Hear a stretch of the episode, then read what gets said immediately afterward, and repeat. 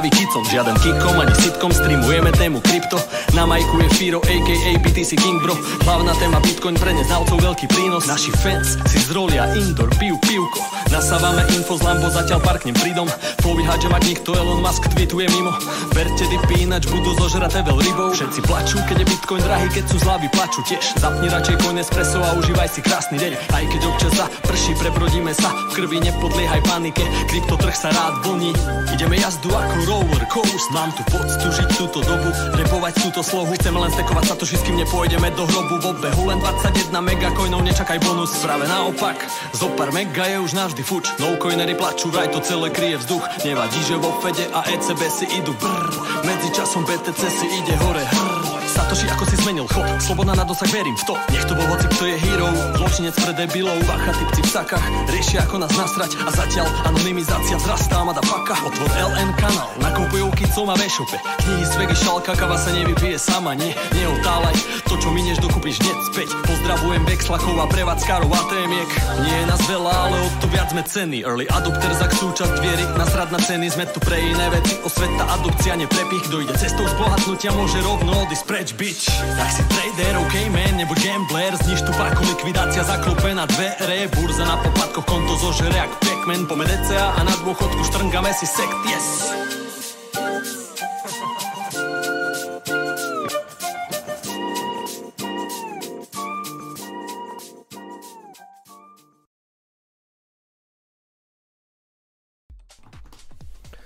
Zdarec přátelé, já vás zdravím na pravidelném streamu Bitcoinového kanálu. Opět se tu po 14 dnech potkáváme v náš pravidelný čas. Úterý 20.00. A vidíte, mám novinku. Hned si o tom něco povíme, ale ano, byl tady zvonou fanoušek Jarda Brůžek a z Hněvotína, to je mimochodem taková, taková hodně bitcoinerská obec, já už znám dva bitcoinery ze Hněvotína a nainstaloval mi tady takovou super novinku, zásuvku, která se sepne vždycky, když pošlete donate. To je co? Mělo by to fungovat v podstatě s jakýmkoliv donatem, ať už přijde super chat, PayPal donate, anebo lightningovej. A já vás tady každopádně všechny vítám. Já jsem se zakecal hned tak na začátek eh, kvůli, kvůli tady té novince, ale eh, v podstatě už mám skoro i rozjetý ten svůj donator, dneska ještě pořád jdeme přes Anycoin, protože chtěl jsem vyzkoušet ještě jedno záložní řešení právě taky od Jardy a je tam nějaký problém s konektivitou aktuálně, takže dneska ještě přes Anycoin a fakt to funguje dobře, ty fakt je to dobrý, fakt je to dobrý, no, funguje to. A, a co jsem to chtěl říct? Jsem z toho úplně zmatený teďka. A vypadá to... Jo, a to došli Hele Jardo, jestli se díváš, tak si myslím, že teďka došly právě přes tu tvou bránu ty donaty, že už ta konektivita zřejmě funguje, jo. Protože to vypadá, že, to je, že tohle to je právě z Bitcoly. No, takže uh, zpátky k věci.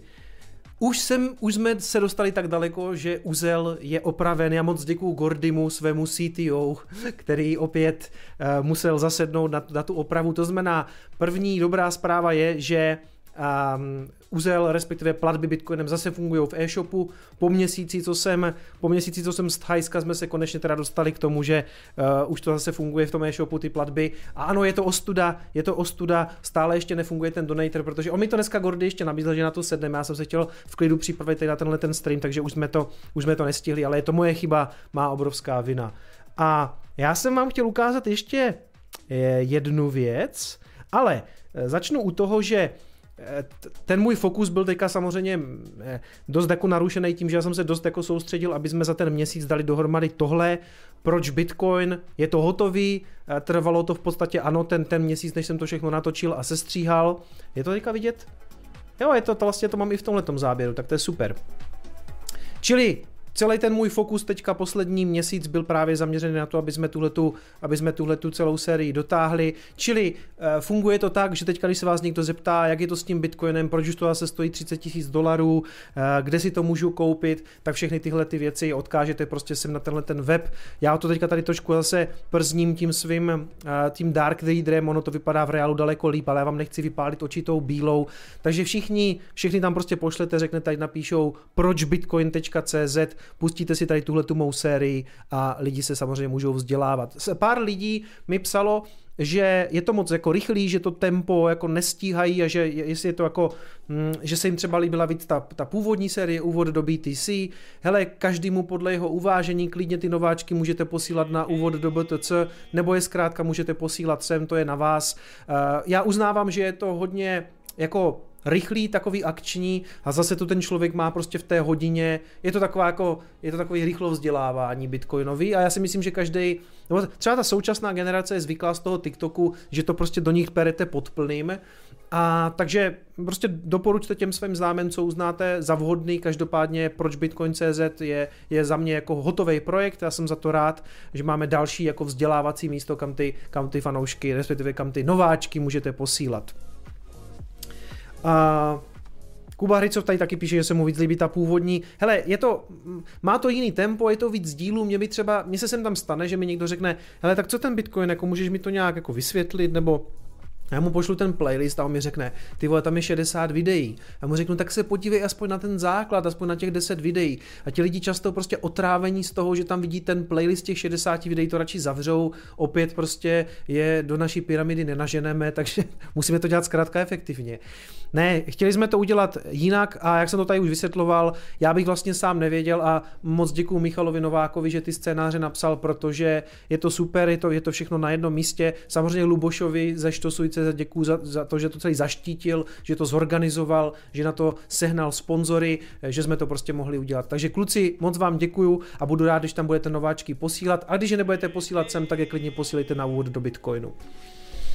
A Jo, takový velký donaty už tady lítají. Moc děkuju. Vy chcete rozžínat tu žárovku, mně je to jasný. Hele, eh, takže to je první věc. A to je první věc, zase na ty donaty samozřejmě za chviličku podívám. Já jsem takový jako eh, úplně rozlitaný, mám pocit, že ten minulý týden, jak jsem byl u toho Dana, to byla taková pohoda, že on spovídal mě, teď už zase ten stream zase musím řídit já, tak je to takový jako, tak je to zase nezvyk po těch 14 dnech. No vlastně předtím byl host, byl Honza Berka, a příští týden bude zase host, ale to se všechno dneska dozvíte, to já vám všechno dneska řeknu. Ještě jedna věc, v rámci toho videa padla taková, eh, nebo v rámci těch videí, jak jsem vydával, tak padla v komentáři taková otázka, jak tam mluvíme o tom, že ty peníze nový vznikají tím úvěrováním, že s každým novým úvěrem vlastně vzniknou peníze, tak se to doteďka pár lidem jako nezdá, říkají, ne, ta banka musí mít jako rezervy, to tak nefunguje, prostě půjčují se peníze těch střadatelů, to není tak kicome, že si jako uděláš peníze a, a jako někomu je poskytneš. A někdo říkal, jako, jak, jak tomu nějaký zdroj, můžu ty lidi někam uh, poslat. A to, byla, to je moc dobrá otázka, otázka a já vám doporučím samozřejmě zdroj absolutně nejlepší a nejrelevantnější a to je ČNB, Česká národní banka, protože když půjdete na tuhle tu stránku, stačí do Google v podstatě napsat, eh, jak vznikají peníze v ekonomice ČNB a eh, odkáže vás to na tuhle tu stránku a konec konců pojďte se podívat, co o tom říká samotná ČNB, a najdete to mimochodem i na YouTube. Eh, ČNB má poměrně No, poměrně starý kanál, já jsem nevěděl, že oni mají nějaký kanál, asi tři roky už tam tohleto video, myslím, je, jo. Takže jenom teďka ve zkratce, jenom teďka ve zkratce, pojďme se podívat, co na to říká samotná ČNB. Přicházíme s nimi do styku téměř každý den, ale málo kdo ví, jak peníze v dnešní ekonomice vznikají. Pane Holube, kdo určuje množství peněz v ekonomice? Existuje obecná představa, že eh, tím, kdo určuje množství peněz v ekonomice, je centrální banka, ale ve skutečnosti to tak není. Eh, centrální banka do oběhu přímo vydává jenom oběživo, to znamená eh, fyzické bankovky a mince, ale ani jejich objem centrální banka vlastně přímo nekontroluje. Ona to oběživo vydává podle požadavků obchodních bank, tak aby... To ještě není ta zajímavá věc a už to přijde, nebojte se. Eh, naprostá většina peněz má ale bezhotovostní charakter. Jsou to vlastně eh, vklady občanů a podniků v eh, komerčních bankách a tyto peníze vznikají různými způsoby, ale tím úplně nejdůležitějším z nich je poskytování úvěrů bankami. Peníze velmi jednoduše řečeno vzniknou tak, že někdo si v bance vezme úvěr, banka na jeho účet u sebe připíše nový vklad, nové peníze a proti tomu si zaúčtuje úvěrovou pohledávku. A takto jednoduše vlastně peníze vzniknou. Peníze tedy vznikají s každou novou bankovní půjčkou a zanikají v okamžik, kdy klient splatí tu svou půjčku? Přesně tak. Splácení půjčky je přesně opačný proces, to znamená, ty, ty peníze zanikají a banka proti tomu samozřejmě eh, přestává účtovat tu svoji pohledávku. Ej, ona je z toho taky taková jako... A banka proti tomu samozřejmě ona se to tak tváří.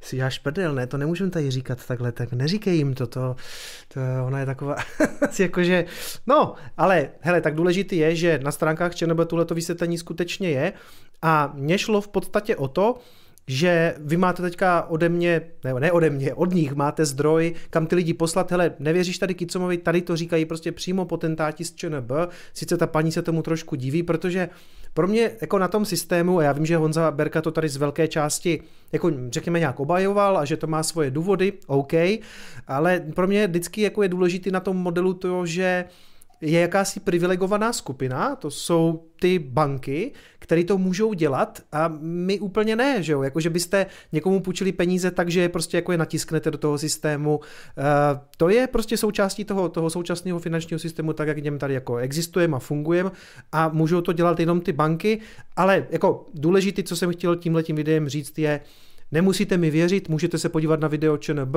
když vám někdo nebude věřit, ukažte mu prostě tady tu paní, co spovídá pana Holuba, oni vám to vysvětlí a pak můžete pokračovat ve sledování těch videí eh, z té série. Protože jako pro mě tyhle ty věci, když jsem se poprvé dozvěděl, tak já jsem na to čuměl s otevřenou pusou. Já jsem říkal, fakt, jako to, to není možný. A myslím si, že tenhle ten efekt dotečka eh, těch, u těch lidí je. Spousta lidí si pořád myslí, že je to krytý zlatem nebo něčím je to krytý. To slyším jako velmi často. Tak ji můžete pustit přímo na stránkách ČNB tohleto video a bude to. A my pokračujeme v naší krasojízdě streamové.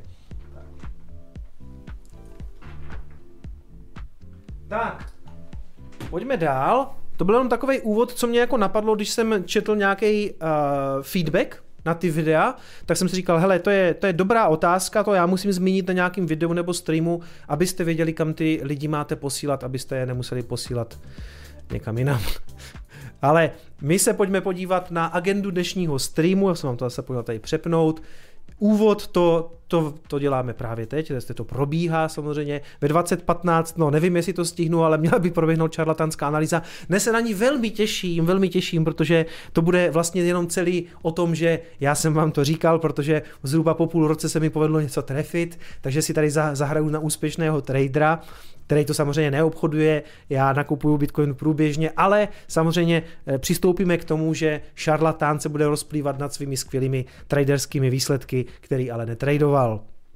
Pak se podíváme na konec dolaru ve 2045, to je hlavní téma tady toho streamu a já si to teda jako vyspojluju už teďka. Jo. Viděl jsem, že Kuba Hricov to psal už eh, ještě před začátkem toho streamu, že k žádnému konci dolaru nedochází, pojďme dál.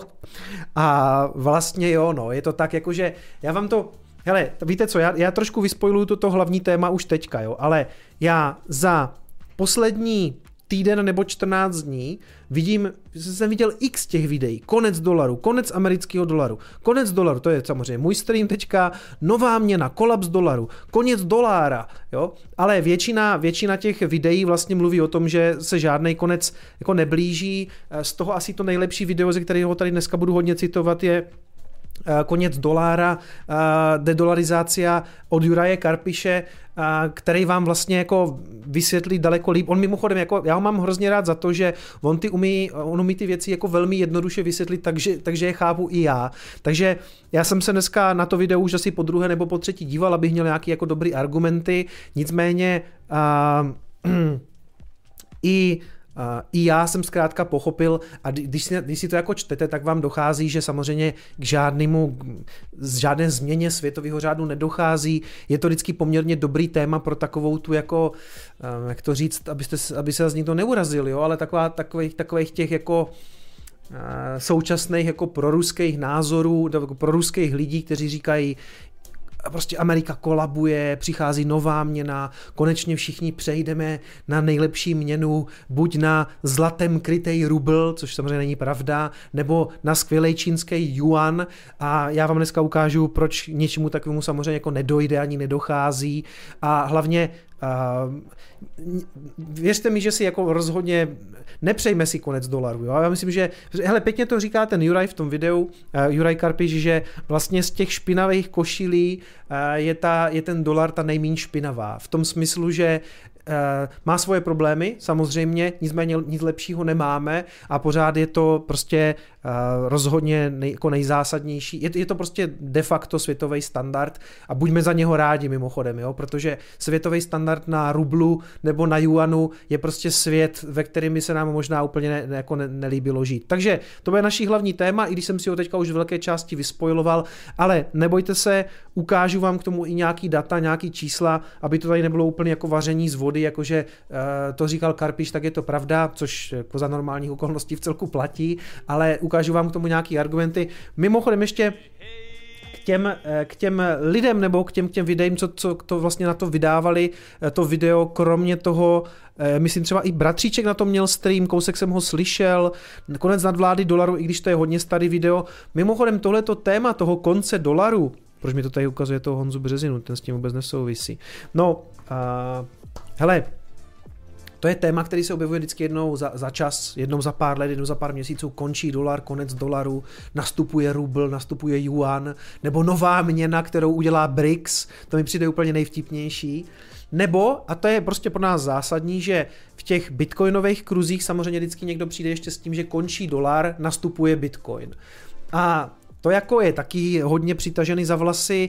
Eh, já bych si to přál a vlastně si myslím, že k nějaké bitcoinizaci postupné dochází a nakonec jednou skutečně můžeme žít na bitcoinovém standardu, ale to jako je přátelé na dekády. Jo? To jako ten bitcoinový můj realismus, eh, tak jak jsem byl za začátku hrozně jako nadšený do všeho a myslel jsem si, jak to bude všechno hrozně rychlý, tak pravda je spíš taková, že samozřejmě k nějaké bitcoinizaci podle mě jako dochází a dojde, ale je to běh na dlouhou trať, protože tyhle ty věci skutečně jako trvají dlouho. Čili já moc nevěřím takovému tomu bitcoinerskému gradually then suddenly, Úplně si to nemyslím. Myslím si, že ten nástup té technologie do mainstreamu bude spíš jako pomalej, ale to nevadí, my se na něm tady jako vezeme dlouhodobě a myslím si pořád, že jsme vlastně early adopters a pokud zažijeme nějakou jako fakt bitcoinizaci jako velikou, a, tak si myslím, že to bude jako na sklonku našich životů. Jo, ale uvidíme, třeba se mýlím, třeba to skutečně bude gradually, then suddenly, třeba to pak bude prostě rychlovka a ta S křivka skutečně poletí nahoru, ale vzhledem k tomu, že peníze, měny a, a vůbec to, jak ten finanční svět funguje, má i jako hodně politický pozadí, tak tyhle ty věci jako prostě brzdí stát, nebo respektive státy a k takovýmhle změnám skutečně podle mě nedochází úplně moc rychle. Ale třeba se mýlím, prostě to je, to je, to je život, ale nemyslím si, že by k tomu došlo jako nějak rychle. No funguje to pěkně. Funguje to pěkně, to blikátko. Mimochodem, a uvědomuju si, že teďka na tom, na tom Anycoinu je nastavená nejmenší částka 10 000 satoshi, což už v téhle chvíli je docela dost, je to 65 korun, takže všem díky, že posíláte. On nám ten Bitcoin prostě rychle dorostl a zrovna na Anycoinu se nedají zmenšit ty, tyhle ty částky. Já jsem to chtěl zmenšit na 5000 satoshi, nejde to tam, ale uh, hele, ještě přemýšlím, jestli by náhodou už teďka nefungovalo to Bitcoin, ale je to jako otázka. Dívám se, že mi ten Jarda asi ještě volal. Hmm, ještě těsně předtím volal, že už to asi funguje. Takže uděláme ještě jeden pokus. Nepsal mi ten Jarda náhodou zprávu. Ne, teď je tady zase milion. Hele, uděláme jeden pokus, jo. Hmm. Protože já si myslím, že už by to mohlo fungovat. Já si tady sám sobě pošlu teďka donate, jestli na to ještě mám. Já jsem si zase vyplýtval všechno, co jsem měl v peněžence. Jo, mám tady ještě, ještě tady mám na jeden donate. E, Kitsom a dáme tady test. Čili už by to, já si myslím, že už to funguje. Vytvořit fakturu.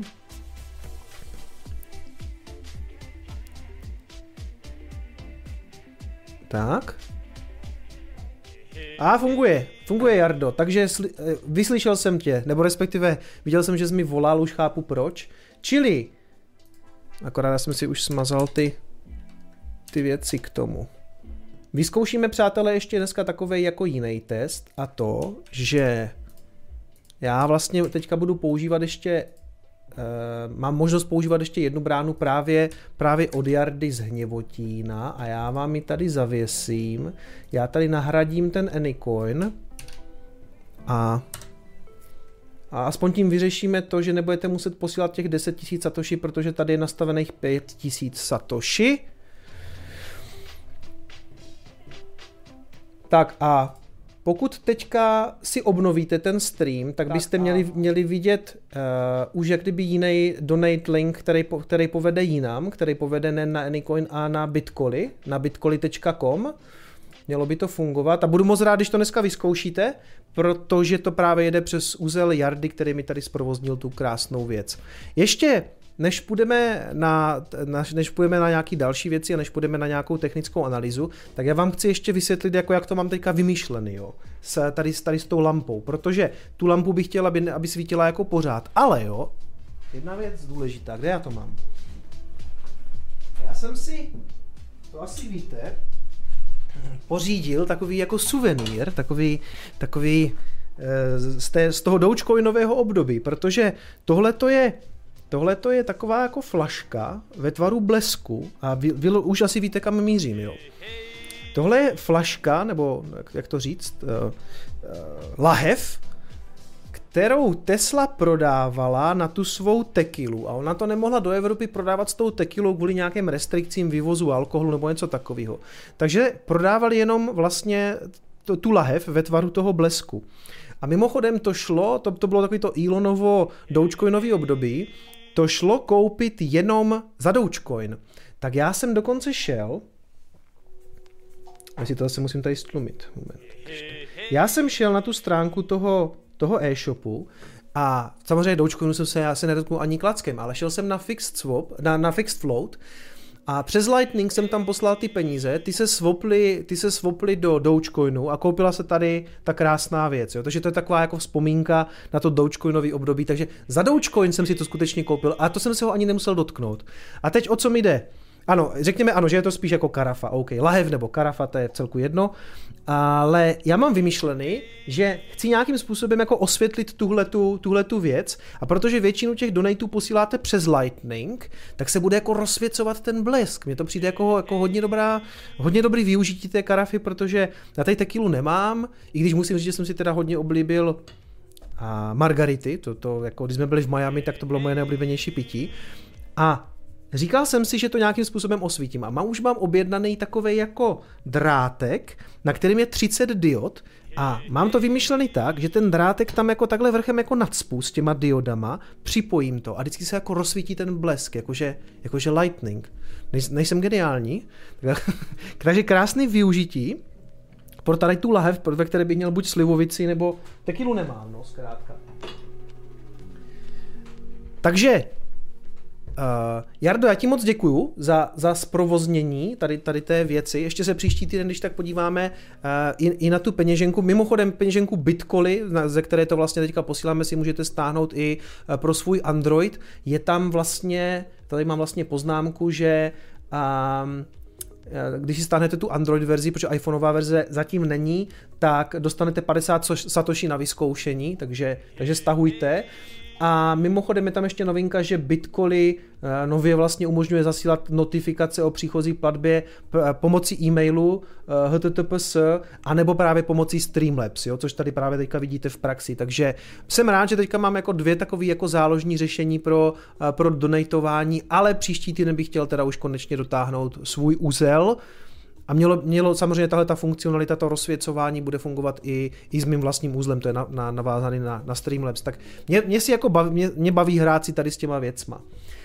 Čili, tak to máme tyhle ty věci a my můžeme pomaličku ještě přistoupit Jo, ještě zpátky k těm tématům. Jako k tomu konci dolaru se ještě dostanu, ukážu vám, proč, proč nenastane konec dolaru, e, nic takového jako v následujících dekádách zřejmě jako nepřijde. A a pak tam mám samozřejmě nějaký zprávy, Coinespresso Live si dáme zhruba ve 21.30. To, že white paper je na každém Macu už od roku 2018, tam ho tam někdo přibalil, o tom si něco povíme. Shanghai Hard Fork, přátelé, zítra ve středu proběhne Hard Fork Etherea, což umožní mimochodem odstejkování těch vlastně před dvěma lety zastejkovaných éterů, o tom si taky něco povíme, pak tady mám standardně nějaký novinky, takže je toho docela dost, je nás tady skoro 1400, čím to asi bude, že se, že se vás tolik zase vrátilo na moje streamy. Hele, takže ještě projdem, ještě, ještě, ježišmarja, co to je?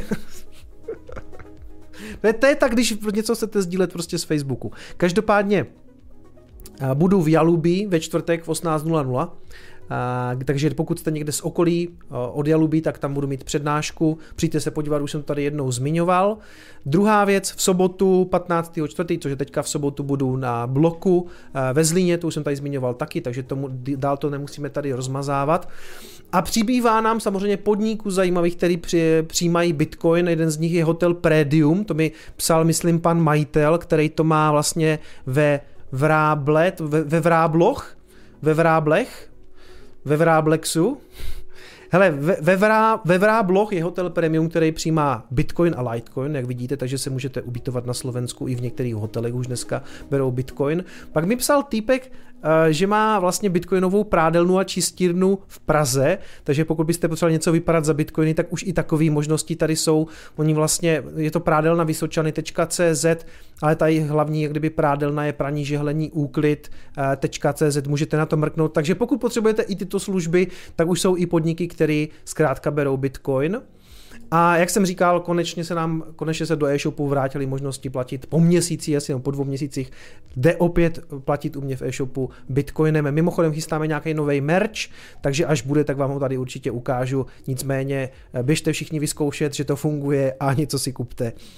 No a pojďme, pojďme na to zásadní, na co tady samozřejmě všichni čekáte a to je, to je ten náš grafík, takže kdo měl pravdu, kdo říkal, že to tam, kdo říkal, že to tam poletí nahoru? Hele, no, tak jako docela dobrá halus tentokrát, ale musím říct, že jakože mě fakt málo kdy sklame, i když jako tentokrát ten trojuhelník byl hodně bolavý, jo, to jsem to tam jako nakreslil, nějak mi to teda vyšlo, ale řekněme, řekněme, že to tam nakreslit nějak šlo a skoro, hele, to je, to, jako mám, mám tu formaci rád, protože skoro vždycky mi vyjde. Málo kdy se mi stalo, že, že jsem to jako nakreslil, jako nebrejklo to, i když jako čekal jsem tady zase nějakou klasickou bitcoinovou hajzlovku, co on jako rád dělá, že vám to takhle jako spadne dolů a prostě vy, vy, vykope to všechny ty longaře, načež to potom vykope všechny ty shortaře, protože to udělá něco takového, jo. Tak tentokrát to v celku pro mě jako nečekaně, v celku přímočaře teda šlo během kdy jsme se probudili s tou třicítkou? Dneska ráno, že jo? Dneska ráno jsem se probudil, podíval jsem se a vlastně to úplně během jednoho dne proletělo celých těch 29 a viděl jsem, že David Antoš sdílel nějaký článek o tom, jak se jednou na ten Bitcoin bude jako vzpomínat na Twitteru jako na úplně uchylnou, jak on to tam psal, Mm, to si schválně najdu. A samozřejmě ho retweetnul náš oblíbený Ivo Lukačovič, protože je vidět, že mu to leží v žaludku. Jsem si říkal, dobře ti tak, tyhle. Uh, byl to David Antoš, že? Já jsem tak chtěl něco napsat a pak jsem se na to vykašlal, mě už to nestojí asi za to. Jako chvilku jsem ten tweet plodil nějakou jako odpověď, říkal jsem si, že budu hrozně vtipnej a pak jsem si říkal, že, jako, že já se na to vykašlu. Kde to bylo ten článek, kde to byl ten tweet? A, kde to je, kde, tady to je tady to je, tak to vám ukážu ještě, když už tady mám teda, když už jsem to našel. Historie se bude dívat na, historie se bude na Bitcoin dívat jako na velmi směšný kult, jo. A myslím tam sdílel ten článek, teďka vyšel nějaký článek, článek v New York Times, jako velmi špatný, který zase ukazuje, jak to ničí životní prostředí a mně se to ani jako upřímně nechtělo číst, ani jsem nečetl to, co tady zavěsil, prostě to, to už jsem četl tolik, že mě to jako, eh, mě se tím nechce zabíjet ten čas, jo. Ale jako vtip, vtipný mi přijde, že eh, David Antoš je člověk, který má samozřejmě jako NFT fotku, to pozná poznáte podle toho hexagonu, takže má NFTčkový profilový obrázek a v bio má Ethereum, jo? tak to jako, to vám řekne tak polovinu toho, co potřebujete vědět. Dál v podstatě já moc nevím, kdo to je, ale přišlo mi jako vlastně na tom nejvtipnější, že tenhle ten konkrétní status sdílel Ivo Lukačovič, který samozřejmě od rána je vytočený, protože určitě po své procházce zase eh, byl jako úplně špatný z toho, že to fakt, on kolnul to dno, jo, proto to je prostě neuvěřitelné, od té doby to udělalo už asi 100%, vlastně to dno bylo někde kolem těch 15 a půl, dneska to máme za nějakých 30 a tak, tak on je vidět, že on se chytá každýho stébla, někdo to prostě pomluví, tak Ivo Lukačovič to retweetne, tak to, to mě jako v celku pobavilo. Ale to je dobře, nebudeme do nich rýpat, ať si píšou konec konců, co chcou, to je, to je v celku jejich problém. My se pojďme podívat na ten parabolický růst, jo. Hele, a zatím, zatím si to tam nechme nakreslený, protože jako s nějakým způsobem invalidovaný to nebylo. Hele, je to samozřejmě něco, co tam má nakreslený eh, Kevin Svensson. Mně se to líbilo, tak jsem vám to tako tady ukázal taky tu parabolu. Ona prasknout může samozřejmě kdykoliv, ale chtěl bych ji tady před vašimi zraky, aby mi to pak nikdo nevyčetl, chtěl bych to trošku překreslit, protože já si myslím, že bychom měli v podstatě začít už někde tady tím růstem, takhle, tak si to jako tady posuneme. A ještě jedna věc, my vlastně, já to tady mám nakreslený pro, to, pro logaritmickou, pro logaritmický graf. Je to tak? co je, co je, proč to nefunguje? Oni totiž tady, nevím proč, teďka v, v, na TradingView oddělali to tlačítko log Tady bylo vždycky auto a log, já jsem si mohl rychle připnout ten, ten, ten, logaritmický graf, teď to dali někam pryč a mají to, mají to strčený tady, jo. Tak dobře, tak já dám ten regular a pak by to vypadalo takhle. Hmm, ale tak vlastně proč ne, to je asi v celku jedno, ale já na ty větší pohyby mně prostě přijde lepší sledovat vlastně ty procentuální pohyby a to vidíte na tom logaritmickým. Takže já v tuhle chvíli asi tam dám spíš ten logaritmik, ale hele, neberte to úplně vážně. Už, jako, už se mi to tam stalo, že tam někdo psal, jako, že, že jsem blázen, že to nic takového jako neudělá. Samozřejmě to tady kdykoliv může ten, ten, ten trend jako protnout a jako zřítí se to. Jo, může, může. Na druhou stranu pořád vedeme tu diskuzi o nějakým jako decouplingu. Lidi říkají, přece to teďka nemůže být tak bullish, když máme prostředí, jaký máme, ale to je jako, to je, kdybych si byl jistý tím, že Teď se mluví o tom, že Fed skoro nikdy nezvládl udělat nějaký soft landing bez toho, aby to všechno nepopadalo, jo? Aby, to jako, aby se nepropadla ekonomika, aby to vlastně ve výsledku nebylo úplně blbý. A kdybych, kdybych měl takový přesvědčení, že, že to jako vezme sebou i Bitcoin, no tak bych možná ho asi prodal, jo, ale, nebo asi, no vlastně ne, abych ho držel asi vždycky, jo, ale protože to přesvědčení pro ten Bitcoin u mě je takový, že vy jako vů, vy vůbec nemůžeme tušit, jako co, co se bude dít s Bitcoinem. To je tak strašně mladý za těch 14 let, že ono k tomu decouplingu může skutečně jako dojít už nějakou dobu to pozorujeme, vypadá to v celku pozitivně. Samozřejmě, že pokud by přišel nějaký větší šok, tak jako ten, ten, ty risk on asety půjdou dolů, takže i ten Bitcoin, ale jako so far so good, ne? Jako, jako je to za 30 aktuálně. A Těch 30 je samozřejmě jako velmi zajímavá úroveň z toho důvodu, už jsem to tady komentoval mockrát, že když si tam nakreslíte, ona to není úplně jako, řekněme, lajna, je to nějaká, spíš jako nějaká, nějaký cluster nebo prostě nějaká zóna, kde tady vidíte, eh, v roce 21 jsme to poprvé vlastně pokořili, těch 30 tisíc letěli jsme nahoru, tam přišla první větší korekce, kde to jako spadlo, a bylo to takový, jako podrží to ta 30, nepodrží. Pak přišel Elon a tou Teslou tady vlastně začal. Tady koupil nějaký první bitcoiny s Teslou, vypumpovali to nahoru. A potom jsme na těch 30 spadli v létě, to byla taky jako trošku jako depka v tom létě, že to jako padá a lidi říkali už jako, hele, mě rozluč se s tím, prostě bear market. A já jsem říkal, mně se to jako nezdá, pořád jsem, pořád jsem byl takový hodně bullish a to, to, to léto mi fakt psali jako hejtři, že prostě dobře ti tak a jako, jako bylo to celku nevybíravý. Nicméně, a pak se to otočilo už v podstatě někdy v půlce léta a od půlky léta do listopadu to udělalo potom jako nový all-time high za nějakých těch jako zhruba 69 tisíc. Takže teďka, když si to tak vezmete, Dobrý, stojí to 30, otázka je, jestli je tady vůbec co oslavovat, prostě bylo to za 70, teď je to za 30. OK, je to takový zatím ne, je to takové nevítězství, nebo neprohra, jak by řekl minulý pan prezident Václav Klaus. Je, je, to, je to nevýhra. V tuhle chvíli je to nevýhra, ale není to úplně, je, je to zároveň i neprohra.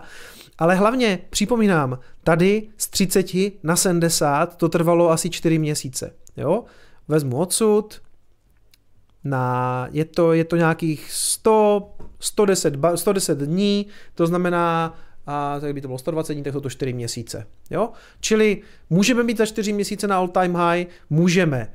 Je to možný. Je, jako vidíte, že se to historicky stalo. Jo? Já neříkám, že se to stane, já jenom říkám, že jsme teďka na pěkné úrovni na těch 30, i když je to tak zralý samozřejmě na nějakou korekci, protože pokud to tady fungovalo několikrát, a tady vidíte, že se to zase jako mlátilo, než se to tady propadlo, několikrát to tam fungovalo jako pěkný support, tak by se teďka nabízelo, že z toho bude rezistence a hned tak jako nepůjdeme dál. Jo? A já si myslím, že by v celku bylo i pěkný, kdyby se to tady na chvilku zastavilo, skonsolidovalo a až to dojde k té parabole, tak to tady samozřejmě vystřelilo na nějakých 40 třeba. No a zároveň jsem říkal, že když to proleze těch 30, tak na těch 40 to je v celku volný, což je pravda, ale jako rozumíte, vždycky se to chová trošku jinak Bitcoin. Bitcoin úplně nedělá to, co my bychom si přáli. Ještě jedna poslední věc, co jsem chtěl zmínit je, že a vlastně zase opět rok 2019, teďka tam viděl, viděl jsem, že tam myslím Kevin Svensson právě kreslil uh, ten FIP extension, že když si to nakreslíte takhle dolů, tak se to potom uh, jak kdyby od toho vrcholu k tomu dnu, tak potom, když to jelo zpátky, tak se to zastavilo na té úrovni 0,618, což jako je taková oblíbená úroveň, to je v podstatě zlatý řez u Bitcoinu. A a zase, jo, je to, je to velká, velký šarlat, jako podle mě ty Fibonacciho úrovně na grafu jsou jako velký šarlatánství, jo. Jsou to takový pěkný poměry, které z nějakého důvodu, když chcete, tak vám tam jako fungují. Ale dobře, dobře, budeme, budeme šarlatáni, nikdy jsme nebyli nic více, pojďme si nakreslit uh, Fib extension i tady. Takže od toho vrcholu na to dno, si to protáhneme, aby to bylo trošku líp vidět a ta 0618 je kde? Kolem těch 48 tisíc. Takže nejenom těch 40, co tady vykládám já, to já to, já to skutečně nevím, uh, možný je všechno, ale dokonce ten FIP extension, ta, ta stejná úroveň, pokud by se to chovalo podobně nebo stejně, jako vel, velmi podobně jako v roce 2019, tak, ten, tak by to doš, dolezlo v podstatě skoro až k 50 tisícům, tisícům, čili na nějakých jako 48. Ale samozřejmě nevíme, protože to, co jsem, ano, opium has been served, tady píše Kingfish. Je to, je to, je to hopium. Důležité věci se dějou zítra. Jednak ten hard fork Ethereovej, ten se nás úplně netýká, to jako je starost Ethereum komunity, jak to bude vypadat potom, i když si o tom dneska ještě něco povíme, ale zítra je zveřejnění, zveřejnění CPI dat, to znamená americká inflace. A víte, jak te, jaký ten trh vždycky předtím a potom je, jo? Pokud přijdou dobrý čísílka, tak se svezem i na tom, jo? Jako k úplnému decouplingu úplně nedošlo a řekněme, že my, my, nepot, my potřebujeme decoupling, nebo takhle, pokud akcie pojedou nahoru, tak se nám to samozřejmě hodí a vůbec žádný decoupling nepotřebujeme a můžeme se na tom klidně povozit na tom trendu. Ale samozřejmě pokud půjdou dolů, tak si budeme přát decoupling, to je jasný. Ne, myslím si, že pokud vyjdou zítra dobrý čísla o americké inflaci, eh, tak Bitcoin může prostě pokračovat. Jo. Pokud, pokud eh, Prostě pokud se Fedu bude dařit ta práce, tak to znamená taky, že už nebude taky dál zvyšovat sazbu, to se všechno zacení do toho trhu, trhy se, trhy se prostě uklidní z toho, že aha, dobrý, inflace nám dál padá, Fed, respektive J. Powell s těma ostatníma potentátama nebudou tahat už dál, což už nebudou, asi oni zvýší už třeba jenom jednou eh, o 25 bazických bodů, pak to tam prostě nechají stát a otázka, jak dlouho tam ta, jak dlouho na té terminální úrovni budou, to jsme tady řešili posledně s Honzou Berkou, takže dneska úplně asi nemusíme řešit nějaký makro, ale jestli je možný, že uh, uvidíme Bitcoin za 48 tisíc v rámci třeba třeba třech, čtyřech měsíců, jo, je to možný. A já jsem to už zažil, jo. Já to tady nechci Nechci tady úplně nalívat toho pium, jakože uvidíme 50 za, za tři měsíce, nevíme, nevíme, jaký bude to prostředí, já jenom říkám, že historicky už taková věc se, stala, jo, jakože v tom roce 2019 ten procentuální pohyb byl, vrátilo se to z all time high bylo 20, vrátilo se to na 14 tisíc, takže všechno je možný. Ale pravda, svět byl v trošku jiným jako ekonomickým rozpoložení, protože tam se zrovna uh, taky odehrávalo nějaký kvantitativní uvolňování, což teďka úplně tak není. No. I když bylo to BTF, co to bylo, BTFD je to, ten nový program, který se zalívalo penězma. Je to kvantitativní uvolňování nebo není? Vlastně nějaký, nějaký peníze se tam lily zpátky, možná z toho prostě částečně těží ten Bitcoin, i když ten si myslím, že teďka těží hlavně z toho, že, že padaly ty americké banky. A teď se mu fakt jako daří dobře, mám z toho, mám z toho radost. Hned je to streamování prostě takový příjemnější, je tady víc lidí, prostě pohoda, jo. Jako sice ano, my jsme na nějakých jako ubrečených 30 tisících, když jsme před eh, rokama, před, před, eh, před dvěma lety je to tak cirka, v listopadu to budou dva roky, jsme tady zažívali bear market a já jsem celý ten bear market cestou dolů tvrdil, že to není bear market, tak ano, považuji to za takový jako, je, zatím je to neprohra, jo? zatím je to neprohra bitcoinového kanálu. Na zdraví. Tak. Dívám se, že jsem vám tady odpojil muziku. Tak už by to už zase měla hrát. Ano, ano. Kryptofan píše, Maruška je dobrý indikátor, když začne znova hovorit, že nakoupil BTC, eh, tak vtedy okamžitě predávat. Já si myslím, že už ho neuslyšíme mluvit o Bitcoinu nikdy. Jakože oni oba dva s tím, Ivo, s tím Ivem prostě trefili to dno, Jinak jako, že jo, Vávra se znemožnil na mnoha jiných úrovních a teď se odmlčel z Twitteru a, a myslím, že se stáhl z veřejného světa a že jako, nevím, no, on už jednou řekl, že se stáhne z veřejného světa a pak znovu se nám jako zjevil, takže uvidíme. Uvidíme. Nebude mi, nebude mi, nebude mi chybět, rozhodně. No a Aleš Vávra, to je jako, to je taky otázka, jak mu jde ten short eh, MicroStrategy, ne, že bych mu přál něco špatného, protože ne, ne, jako vycházíme spolu dobře, ale jako já myslím, že MicroStrategy se aktuálně asi bude dařit dobře, protože jedna ze zpráv, co tady mám vlastně nachystanou, je, že uh, oni teďka na, té, na těch svých investicích do Bitcoinu jsou zase v zelených, že jo. Oni se dostali nad průměrnou cenu, stihli nakoupit ještě těsně před tou pumpou, pokud vím, a oni mají nějakou tu break-even cenu a někde kolem 29 tisíc dolarů, takže už jsou zase v zeleným. No, otázka samozřejmě na jak dlouho, ono to jako na nějakou korekci zralý je, jenom ještě jako letmej pohled, aby to nebylo úplně jako hopium tady zase dneska, protože ono se o tom pěkně mluví, když to stojí prostě těch 30, ale uh, to je zralý na, na korekci někam třeba na těch 25, 26, jo? Takže se tomu nedivte, uh, důležitý, aby jsme se potom zase vrátili zpátky, což si myslím, že se stane. Stázina se dostane Kubovi za ženu. Hele, co je tak ještě zajímavý? Uh, Bitcoinová dominance, pokračujeme dál. Hmm. Je, je vidět, že poslední dobou je to skutečně jako hodně o Bitcoinu zase. Že vždycky to bylo, dřív to bylo hodně jako dva kroky Bitcoin, jeden krok altcoiny, ale teď, když se podíváte, ta rally je v celku jako hodně jako owned tím Bitcoinem. Jako nejvíc, nejvíc, nejvíc prostě valí ten Bitcoin.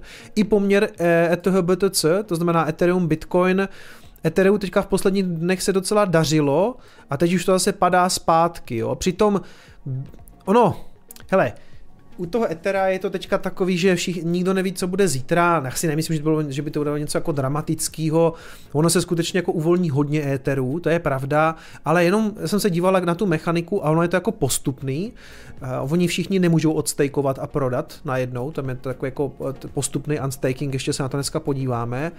A druhá věc je, že pokud to bude fungovat, a já věřím tomu, že to fungovat bude, tak ona to dlouhodobě pro Ethereum třeba může být bullish zpráva z toho pohledu, že lidi se nebudou bát vlastně, parad, ne, ne paradoxně, ale nebudou se bát zastajkovat, jo, protože ti lidi, co tam jako dva roky dřepěli a čekali, že to budou moc jednou vytáhnout, to byla trošku taková hajzlovka, že to měli zavřený, že jo. Takže teď se k tomu dostanou, což pro ně je dobrá zpráva, že OK, už prostě nejsme v hotelu California, ze kterého nejde odejít, teď už je to v pohodě a může to samozřejmě fungovat bullish pro všechny ostatní, jakože hele, zastejkuju to, protože už se z toho normálně dostanu. Takže mm, já si myslím, že pokud to jako všechno klapne, si myslím, že Ethereum má spoustu jako jiných problémů a jiných, jiných jako challenges, ale tohle to, že ten unstaking bude fungovat, je, je jako určitě pro ně pozitivní zpráva. Druhá věc je, co to udělá s tou cenou po tom, co se takhle uvolní ty Ethery, protože uh, že si teďka nepamatuju to číslo, ale je jako v celku, jsou to miliardy dolarů, v přepočtu toho stejkovaného, toho stejkovaného éteru, který teoreticky půjde prodat, ale taky si nemyslím, že by všichni jako běželi na Coinbase nebo na Kraken to prodávat, to si úplně nemyslím. Eh, Dominik Patka se ptá, kdy je u Ethera unstaking. Unstaking tam bude od zítřka, až proběhne ten hard fork. Nevím přesně, na kolik hodin to vychází, ale měl by proběhnout 12. dubna, apríla, to je zítra, a zároveň se zveřejní CPI data, takže bude rozhodně, zítra, zítra to bude eh, velmi veselý den. Uh, na druhou stranu jsem zvědavý, jako BTC půjde, keď klesne S&P 500 o 50%, co většinou přichází po vysokých sadzbách, no to je, to je otázka. Na druhé straně BTC halvingu může pomoct budoucí rok. Mimochodem, jako o tom halvingu se začíná hodně mluvit. Já, já jsem přemýšlel, původně, původně jsem chystal téma rok do halvingu, jo? A a pak jsem si řekl, že, že ještě přišlo to téma toho konce dolaru, že to, fakt to jelo tím, tím YouTubem docela hodně, jo, končí dolar a země BRICSu se domluvili, že si udělají svoji měnu. A pak jsem viděl, že jako hodně lidí na to dělalo eh, video a jsem si říkal, kurník, já na to taky udělám video. Sice tam nic moc nového neřeknu, ale bude to takový fajn téma. A ten rok do halvingu si necháme za 14 dní, protože ono to myslím vychází líp. Ono se to pořád posouvá, jo, myslím, že to vychází teďka jako někam na uh, duben, apríl, Hmm. Ono, uh, duben, duben, květen, jo? ono se to pořád láme podle toho, jak se mění obtížnost, takže je to otázka. Dobrý, pojďme opustit dneska dokonce na čas uh, šarlatánskou analýzu, ze které jste se jistě mnoho dozvěděli. A pojďme teda ještě jednou se podívat, kdo to všechno vydal. Eh, retail investování, a to je malý kanál, který mimochodem moc rád sleduju, myslím, že ten týpek, který sem tam bývá taky. A jako brutál, podívejte se, jo, jako, kolik on má odběratelů. Vydal to před měsícem. Už má 21 tisíc odběratelů, to je moc pěkný. Ale na tom konci dolaru má 200 tisíc zhlídnutí, jo. Jakože... To je hustý. Ale myslím si, že na to naskakuje hodně takových těch pardon my French, uh, těch dezolátů, kteří prostě jako, jo, konec dolarů, tady má na to týpek video, musím se na to podívat, prostě rubl, jo, ale jako, že by, že, prosím vás, já mám takovou story k tomu, jo, mám k tomu dobrou story k tomu rublu. Přesně před rokem, No, před rokem a zhruba měsícem, něco takového. Chystal jsem se na cestu do Miami, potřeboval jsem americké doláry. Takže jsem šel tady k nám do Zlaté brány, to je takový obchodní centrum, je hodně silný slovo, ale řekněme, no jako je to takový malý obchodáček, bývalý prior. Je to bývalý prior, Zlatá brána. A tam dole je směnárna. Tak jsem šel do směnárny, jo, americké dolar seženete vždycky všude. A, a to vlastně bylo chvilku potom, potom v pádu, je to tak? To je teprve rok, mně to přijde to jak del, delší doba, ale je to vlastně ano. Je to rok po tom, co ti, co ti Rusáci vtrhnou na tu Ukrajinu. A teď jako všude v těch směnárnách byl úplně těžce podstřelený ten kurz toho rublu, jo? že když jste tam přinesli rubl, tak jste za něho najednou dostali já nevím, půlku toho, co stál před měsícem. Prostě ten rubl se totálně propadl. Kvůli tomu, že samozřejmě, kdo si chce kupovat peníze nějakého agresora, plus a to bylo vidět, jako, tam byly nějaké ty ekonomické problémy, plus jim ti američani zmrazili ty rezervy. Jo? Je to, co, to, to, o čem mluví Karpiš v tom videu, je, je, že vlastně američani do jisté míry použili americký dolar nebo tu svou měnu i jako jakousi zbraň, protože ti Rusové měli nějaký ty rezervy v těch jako jiných bankách po světě a oni jim to prostě vypli, jo, jak kdyby to bylo jako USDC. Prostě Circle, Circle přišel a odpojil to, jo, tak američani přišli a odpojili jim ty rezervy. Což jako já vzhledem k tomu, že v tomhle sporu jsem samozřejmě na straně eh, Ukrajiny, eh, prostě obecně západního světa, tak já jsem za to byl rád, že jo, ale jako eh, uvědomili jste si v tom okamžiku, že když byste teoreticky někdy v nějakém sporu stáli proti Americe, jako oni samozřejmě v tomhle směru mají moc, jo, to je, jako, to je realita. Mluví se o tom často, že prostě s Bitcoinem tohle to neuděláte, Bitcoin je skutečně váš. No ale to je jedno, takže stojím u té směnárny a vidím ten rubl úplně za nějaký srandovní peníze, ale mi to bylo jedno, já jsem si přišel pro dolary.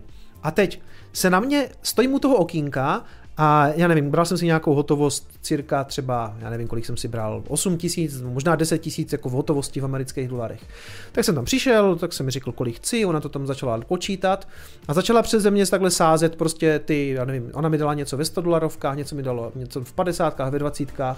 A teď se na mě nalepil takový ten klasický týpek, se kterým se nechcete bavit, jo, takový prostě jako nějaká, jako jaký vaťák, prostě trochu smrděl, takový jako spíš tlustej a prostě jako se tak přilepil na mě, přitom tam je taková ta diskrétní zóna, jo, a říká něco jako, to ještě někdo chce, tady tu měnu, ničím nekryto, a já říkám, no jo, letím do Ameriky.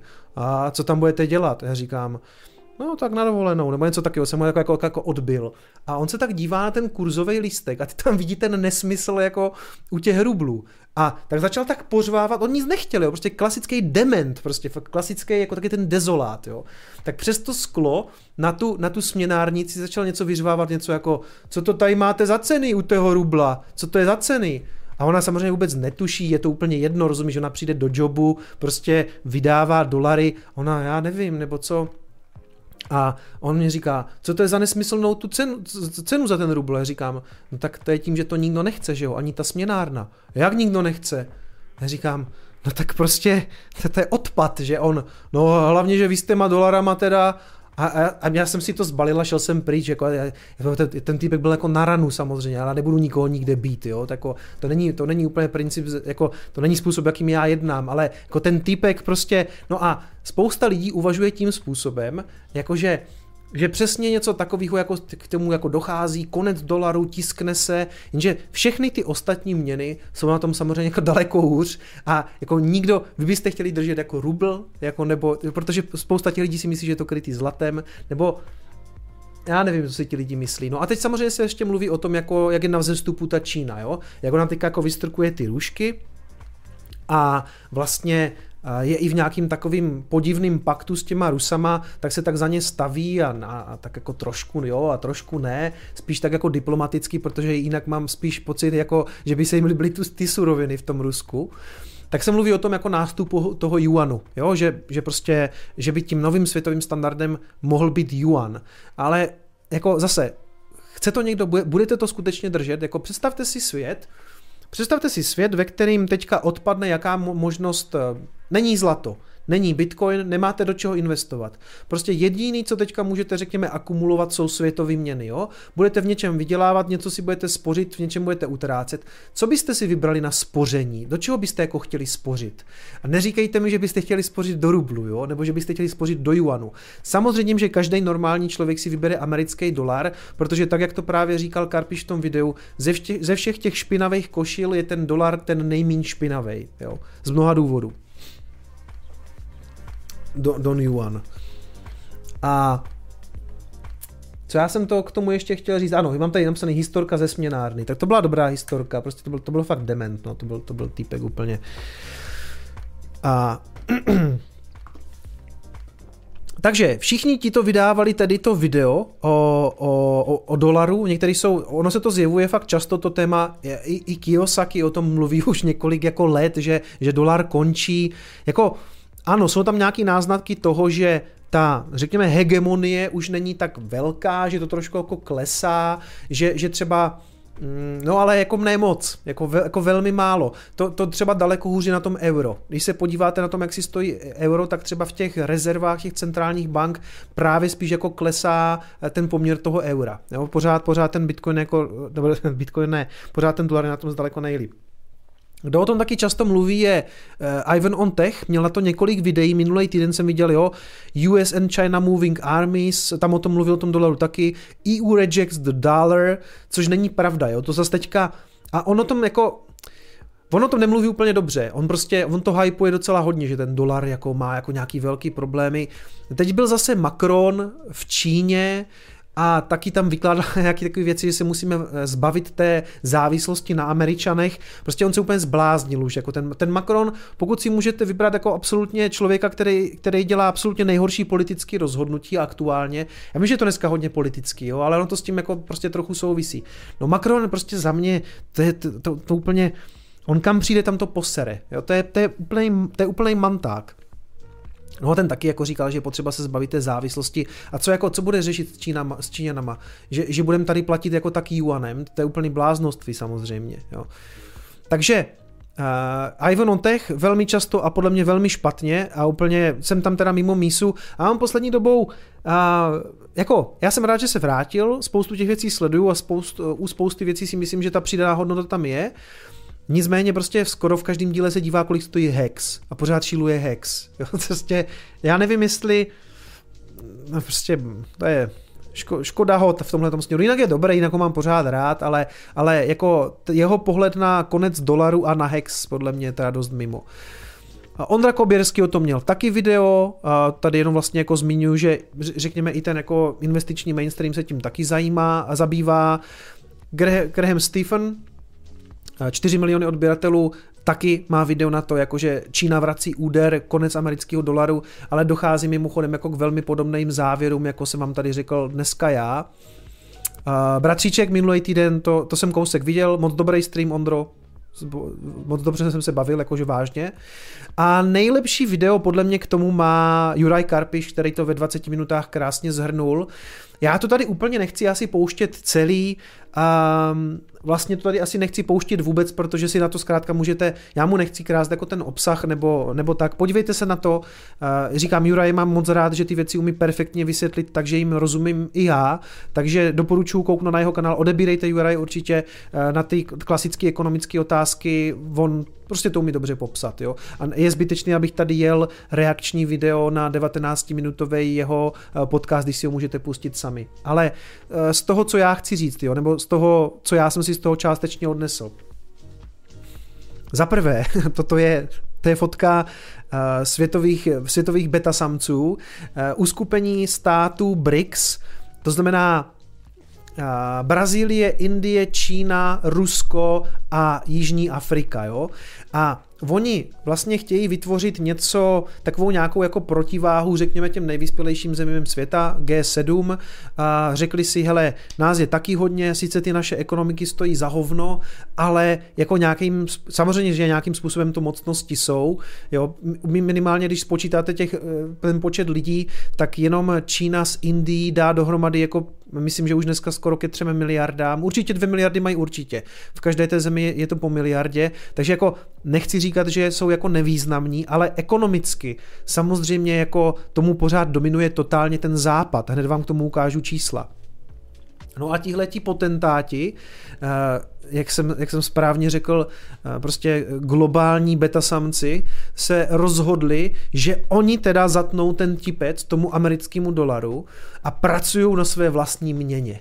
Což jako bude ten ultimátní jako BRICS shitcoin, kdy oni se nějaký, jako to je, já se tomu musím smát. Jako, co, co si myslíte, že tihleti lidi, z, z níž jako půlka jsou v podstatě totalitní režimy, v té Indii je to taky takový jako všelijaký, se jako rozhodnou, že oni přinesou tu protiváhu americkému dolaru. A kdo si to ale dobrovolně vybere? Protože důležitý je, potřeba si říct je, že většina nebo ten důvod, proč, proč je ten americký dolar dneska tak oblíbený, je samozřejmě to, že to je jako, řekněme, tak jak to říká ten, ten Juraj, má to svoje problémy, a my neděláme tady skoro nic jiného, než že kritizujeme Fed, jeho kroky, J. Paula, ale to je přesně o tom, že my kritizujeme to, co je pro nás důležitý, protože ten zbytek ani tolik důležitý není a všechny ty měny mají daleko větší problémy. Myslím, že on tam mluví o tom, že v době té poslední krize třeba Čína tiskla jako daleko masivněji než Američani. Jo? Takže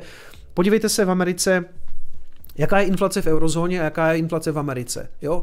A, a samozřejmě v USA je to jednodušší o to, že tím, že je americk, americký dolar jako v podstatě globální standard, tak i když ho natisknete hodně, tak on se tak jako rozplyne po té planetě a nikde to asi zřejmě neudělá takový, ten, takový inflační tlaky, jak když to třeba uděláte na euru. Jo? Ale jako situace taková je, že jaká je u nás inflace, jo? Jako, a podívejte se, i, tak, i takové jednoduché věci, jako proti čemu, se, proti čemu se obchoduje Bitcoin, v čem to všichni sledujeme? V dolaru, protože to je jako jednoznačně nejdůležitější a je to jednoznačně nejdůležitější světová měna, aspoň ta, ta politicky řízená. Pro nás je to samozřejmě Bitcoin, ale zase jako ten sen, že všichni budou platit Bitcoinem je ještě jako dekády daleko podle mě. Pokud se nestane něco ve smyslu gradually then suddenly, což se stát může, to, to se špatně předvídá, ale já si myslím, že to bude změna velmi pomalá, velmi pozvolná.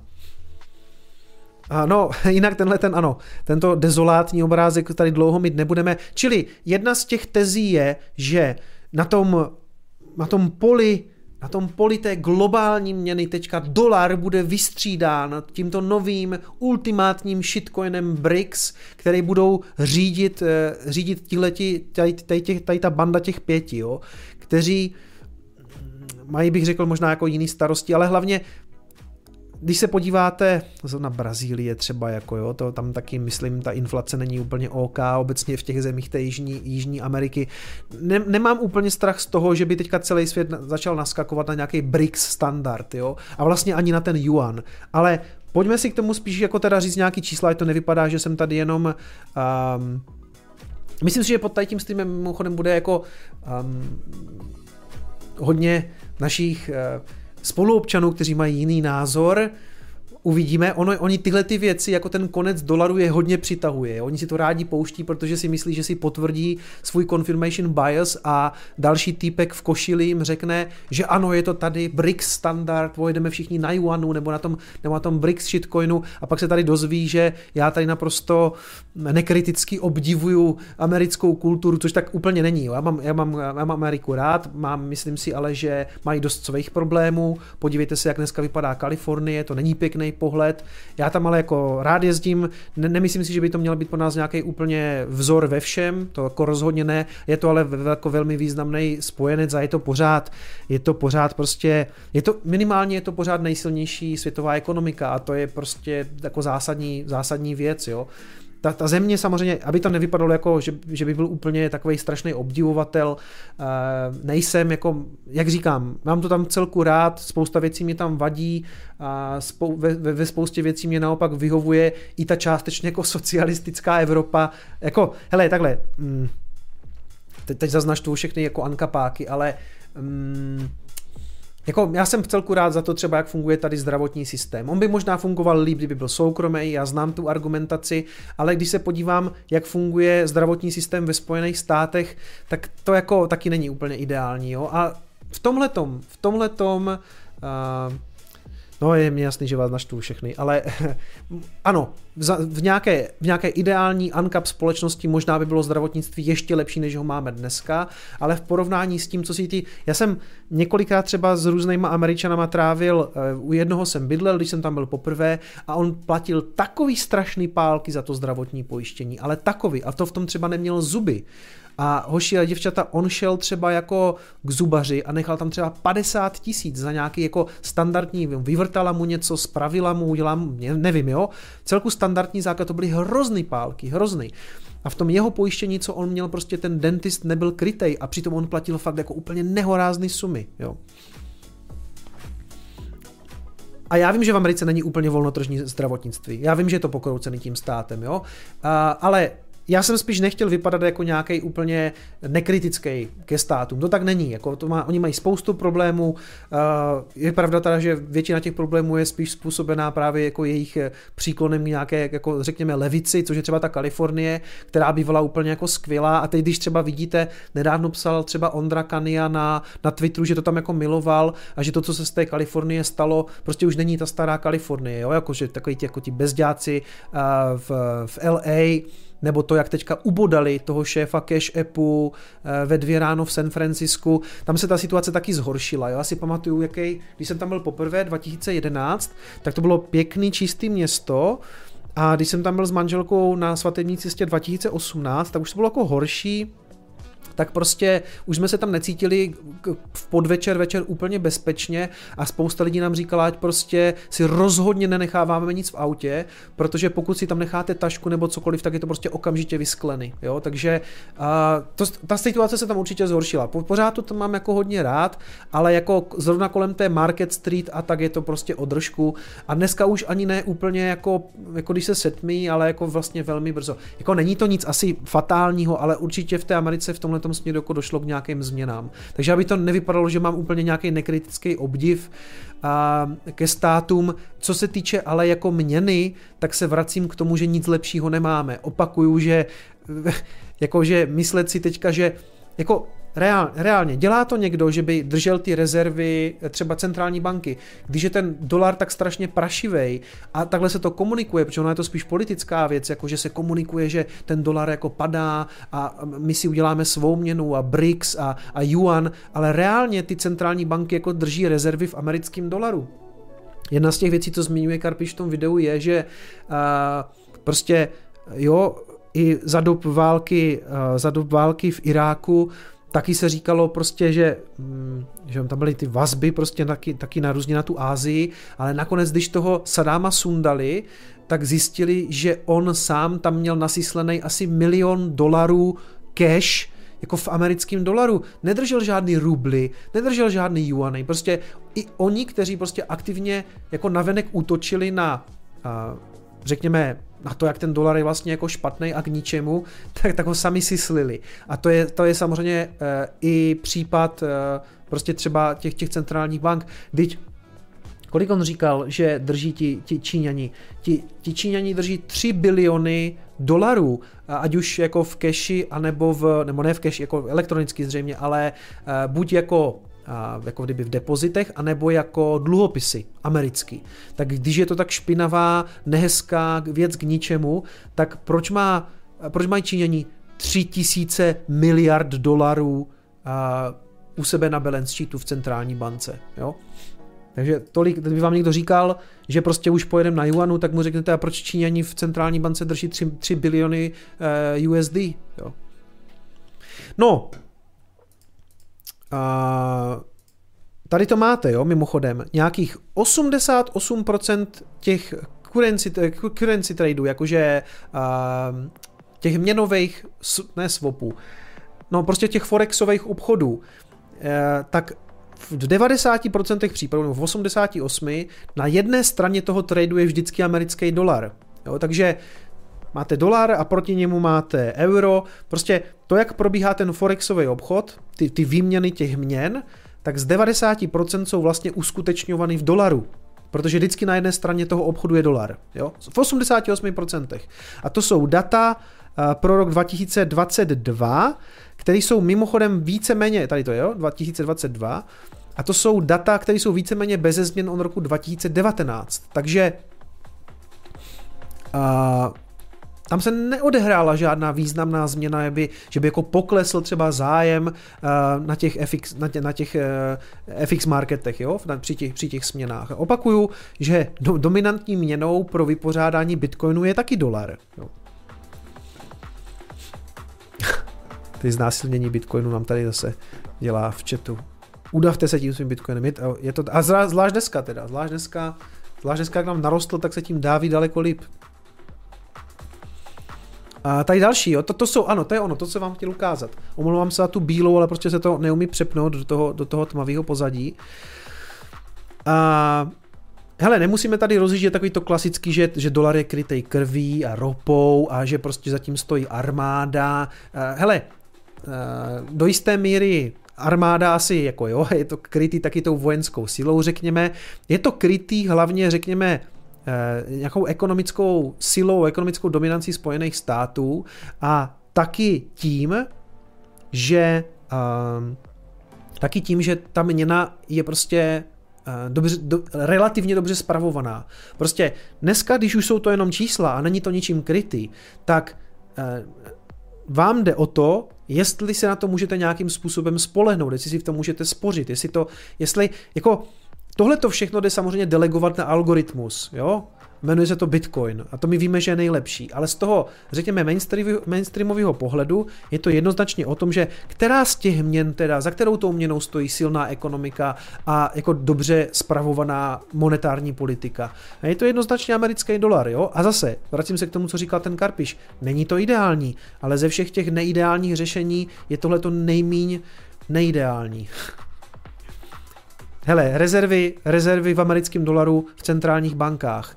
Ze 60% v americkém dolaru, z 20% v euru a až potom přichází nějaký jako uh, čínský prachy, které jsou asi 2,5%, japonský jen 5%, britská libra 5% a tak dále.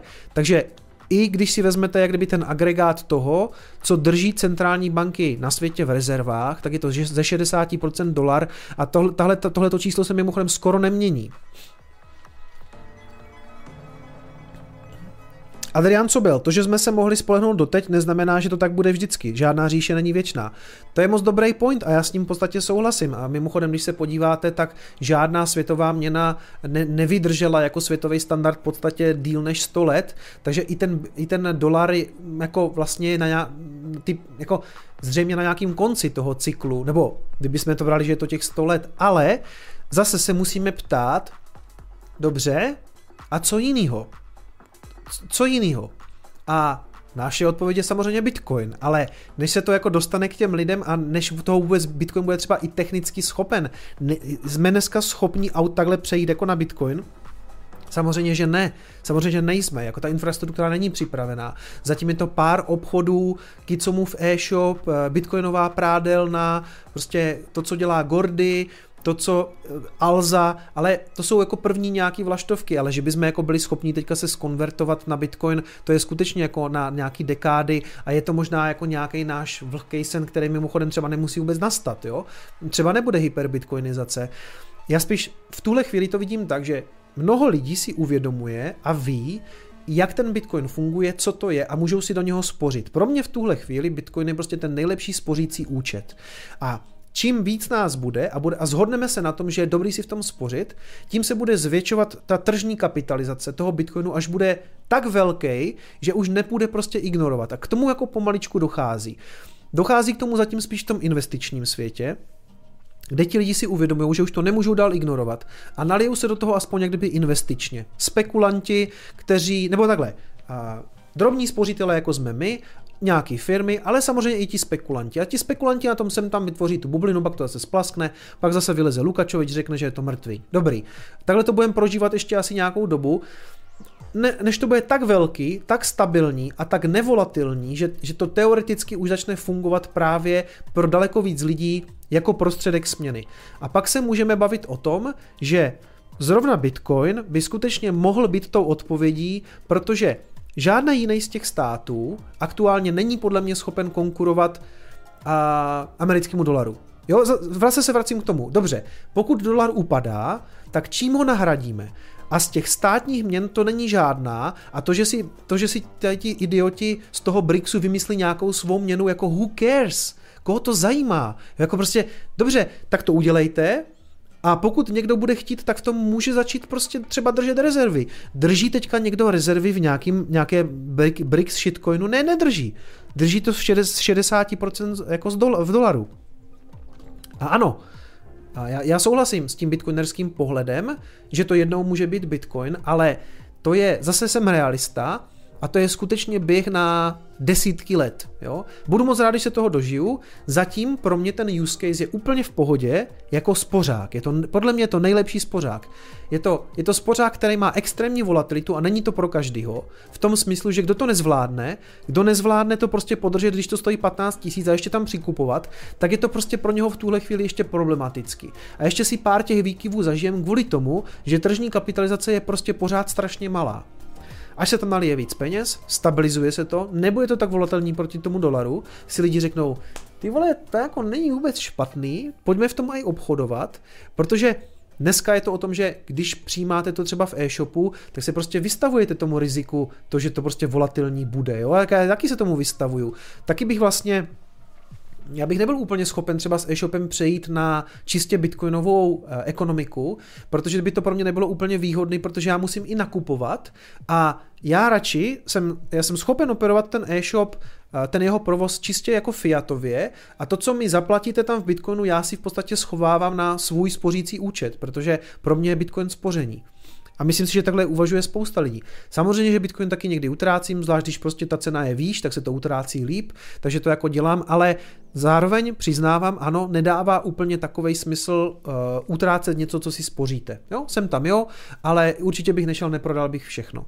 Ještě zpátky, a zpátky, Hej, to asi dneska takový trošku divoký, a možná tak skáču z tématu na téma, ale možná, hele, Je tady 1700 lidí, takže, takže to dobré. Lidi, ne, lidi neubývají, lidi spíš přibývají, tak to je pozitivní.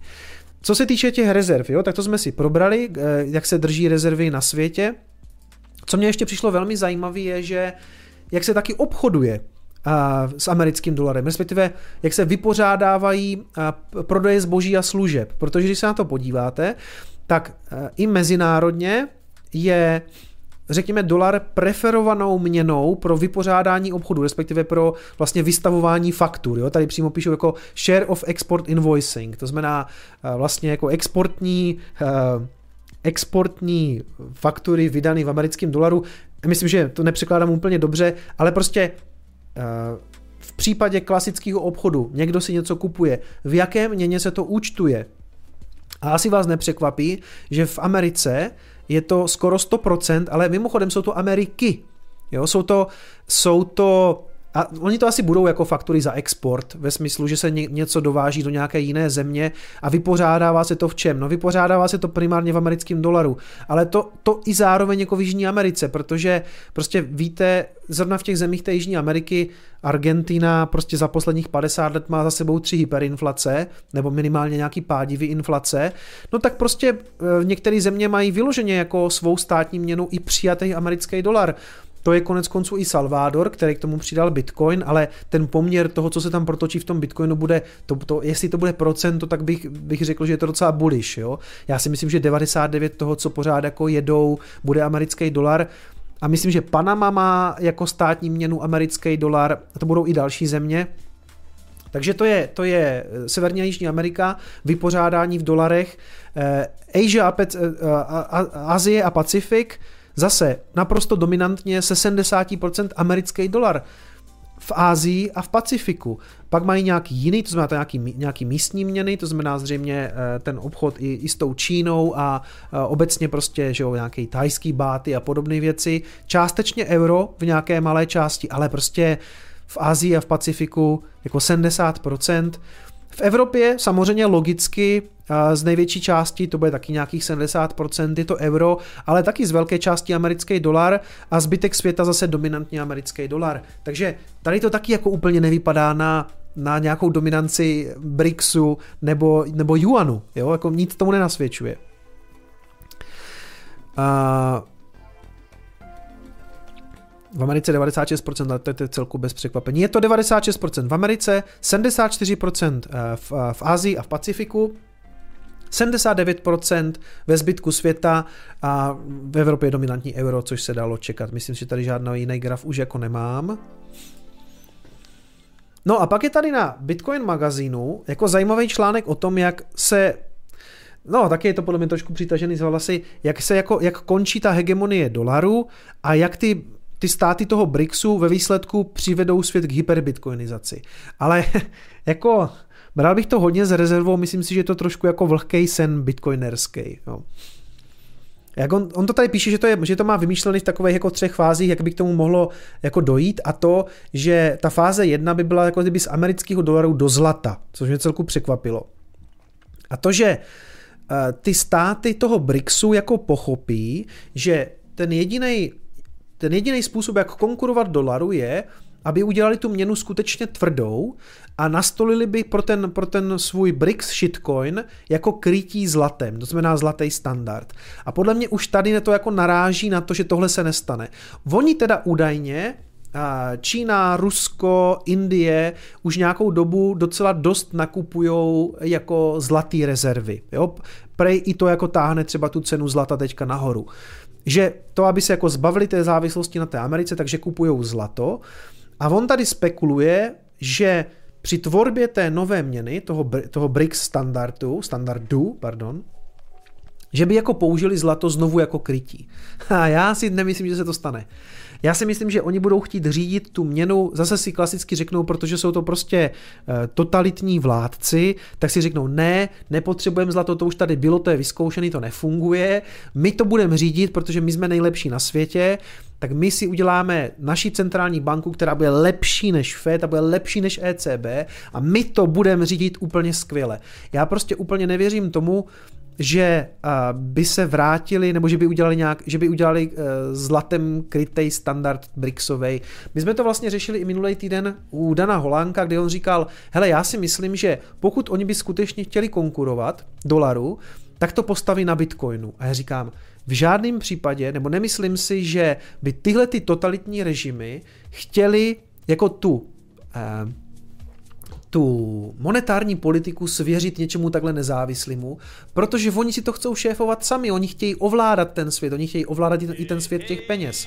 Takže oni rozhodně to nepostaví na zlatém standardu ani na bitcoinovém standardu, ale tím pádem celý ten článek už naráží na to, že pokud není splněná tahle ta kdyby premisa, tak už to tak nějak nefunguje, jo? protože on říkal, že tohle by mohli, mohlo trvat třeba tak dalších 10 let, pokud vím, tady někde píše,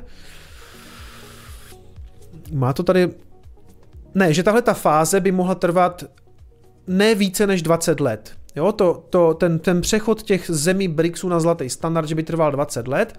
Ta nová éra by trvala tak 10 let, myslím. A to, že by spousta zemí, která by nebyla v tom BRICS uskupení, začala, jak on tady píše, no choice but switch to, že by museli prostě přejít na jiný systém, a jo, a že v tomhle okamžiku by ty non-BRICS země přepnuli na bitcoinový standard jako, jako médium, jako, jako prostředek směny i jako uh, jed, účetní jednotku. A následně by si Čína a Rusko a Následně by Čína Rusko a jejich spojenci obchodovali jen na tom BRICS standardu, což by strašně omezovalo a i oni by teda nakonec museli přejít na bitcoinový standard. To počítá na dalších 10 let. A jako... Uh, no, já si ne, ne a, a, a to by v podstatě nastartovalo tu třetí fázi, kdy i jako zbytek světa by se bitcoinizoval. Jo? 3500, no vidíte, už je to tady hyperbitcoinizace, takže a i bez, bez BRICSu. Ano, během Kicomova streamu začíná pumpa, nemožný. Je to, je to tak, i sem, sem tam se stanou takové věci. Jinak vidím stále, přátelé, že posíláte, uh, že posíláte donaty, moc děkuji, za chvilku to přečtu, nebojte se, než půjdeme na, stále to nezapomenu, už tak mi to připomeňte, když tak tam potom píšte, ale než půjdeme na nějaký Coinespresso, tak se, tak se k tomu určitě vrátím k těm donatům. Mimochodem, to už je, tohle to je poslední, co vám vlastně uh, k tomu tématu chci říct, že jako jsem tam Hele, Bitcoin Magazine, sem tam jsou spíš takový jako vlhký sny bitcoinerů, který, a jsou to spíš jako nějaký vize, který si a někdy mi to přijde hrozně naivní. Jo? Jako, konec konců opakuju, tahle ta celá vize začíná na tom, že ty země BRICSu to postaví na zlatě, budou si obchodovat prostě na zlatém standardu, ostatní země přijmou Bitcoin, protože dolar v podstatě už nebude tak cool. Eh, Čína, Čína a Rusko si uvědomí, že eh, chcou, že, že by museli obchodovat jenom navzájem, což je jako problematický, eh, tak by v podstatě přijmuli ten bitcoinový standard taky. Jo, to, to přijde jako hodně přitažený za vlasy. Takže já jenom, že že i bitcoineři sem tam jako přijdou s nápadem, že se chytnou nějakého narrativu, typicky jako konce dolaru a začnou tady rozkládat nějaký možný scénář pro dalších 40 let. Navíc jako za těch 40 let se může stát tolik věcí, jo? bohužel teda i jako špatných, já teda doufám, že se stanou spíš ty dobrý, ale v tuhle chvíli, abych to nějak zhrnul, si nemyslím, že by ten, to dominantní postavení dolaru bylo nějak jako ohroženo nedíčím, Nikdo ty země nenutí držet dolarový, uh, dolarový uh, rezervy v bankách, můžou si to, můžou si konec konců kupovat uh, zlato i ten bitcoin. Ten bitcoin si myslím, že nikdo že, že toho úplně tolik neuvidíme, že to budou spíš ty menší země, co to budou zkoušet a ono to jako pořád je pro mě ten, ten pokus v tom Salvadoru jako zajímavý a cený, protože pokud teďka Bitcoin zase poletí někam nahoru a ono se ukáže, že ten, že ten bet toho té země byl jako dobrý a že je to posune, eh, tak se toho můžou chytit další země a uvidíme třeba malý zemičky, které zbohatnou na držení bitcoinu. Jo? Třeba, třeba ten Salvador bude místo, kde se za 20, za 30 let všichni potkáme jako staří dětci na drinku, protože to bude extrémně bohatá země a bude ty bitcoinery vítat, jo? takže to je možný. Teď jsem se díval, že podobná pláže na Filipínách, že zvažujeme s rodinkou, ještě, jestli ještě zvládneme něco takového, co jsme dali letos, ne třeba tak dlouhýho, ale kam poletíme příště. Já jsem tak ukazoval manželce, no kdyby ten Bitcoin jako byl ještě výš a, a já bych nebyl takový držgrešle a začal bych ho i trošku utrácet, tak ta pláž na těch Filipínách, tam je 250 různých merchantů v rámci toho malého ostrova, kde jako přijímají teda jako bitcoin za hotely, za jídlo, za půjčování, prostě já nevím, surfu. Takže takový místa podle mě jako porostou, budou přitahovat ty bitcoinery a ta změna pojede spíš jako pozvolně. Já si pořád myslím, že ano, jednou se můžeme jako skutečně třeba dočkat nějakého bitcoinového standardu, který nahradí ten dolarový, ale v rámci skutečně jako dekád, jo. Ale na druhou stranu je to vlastně asi jako jediná odpověď.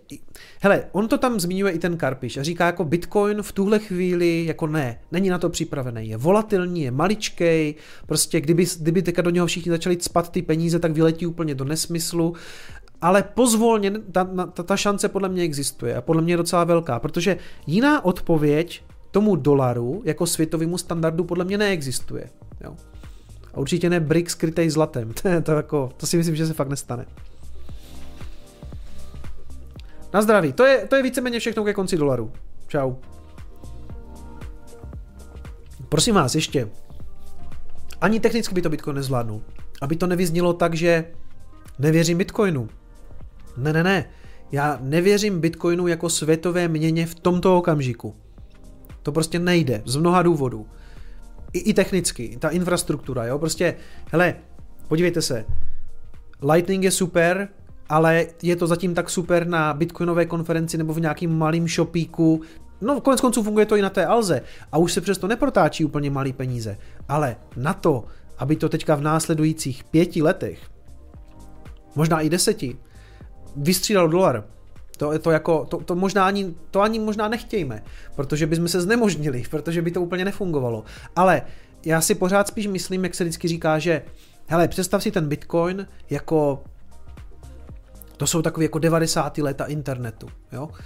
Já bych si klidně typl, že s Bitcoinem jsme spíš ještě tak v 80. letech. Když vezmete, že v těch 70. letech se začíná ten internet skutečně tak tvořit, jako ten tehdejší ARPANET, to znamená napřed nějaká armádní síť, pak připojování těch univerzit a takový první pokusy a skutečně někdy tak jako na nějakých a jo, mohli by to být už jako počátek těch 90. by to asi mohlo být, jo, že už, už v té fázi jsme, zvlášť třeba s Lightningem.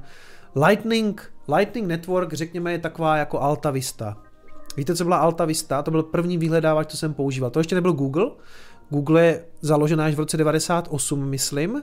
A já jsem, nevím v kterém roce, kterým roce my jsme měli doma poprvé ten vytáčený internet, no. A vím, že jsem hledal na, Alt, na Altavistě. Nic tam nebylo, ale bylo to cool, no. Takže Lightning Network podle mě je tak na úrovni nějaké Altavisty, takže možná jako ty 90. leta jako možná odpovídají. Já jsem si to spíš představoval jako ještě pořád takový 80. ale těžko říct, jo, jako nikdo neví. Ale internet jak dlouho, jak dlouho, začátky internetu jsou tak jako kon, konec 70. let třeba, máme rok 23, takže uh, nějakých 40 let to existuje, udělalo to velký vývoj a Bitcoin je tady 14 let, to je pořád jako pořád je to teenager, jo? pořád je to takový hloupý teenager, umí spoustu věcí, má, má jako extrémní talent, má extrémní předpoklady, jako skutečně jako nějakým způsobem měnit svět, ale ve 14 letech nejste připraveni na to, aby na vás jako běžel, řekněme, světový standard. Takže to je takový pěkný závěr tady, tady, tady, tady, tady, tady to, to, je moje, to je mojí části o tom konci dolaru.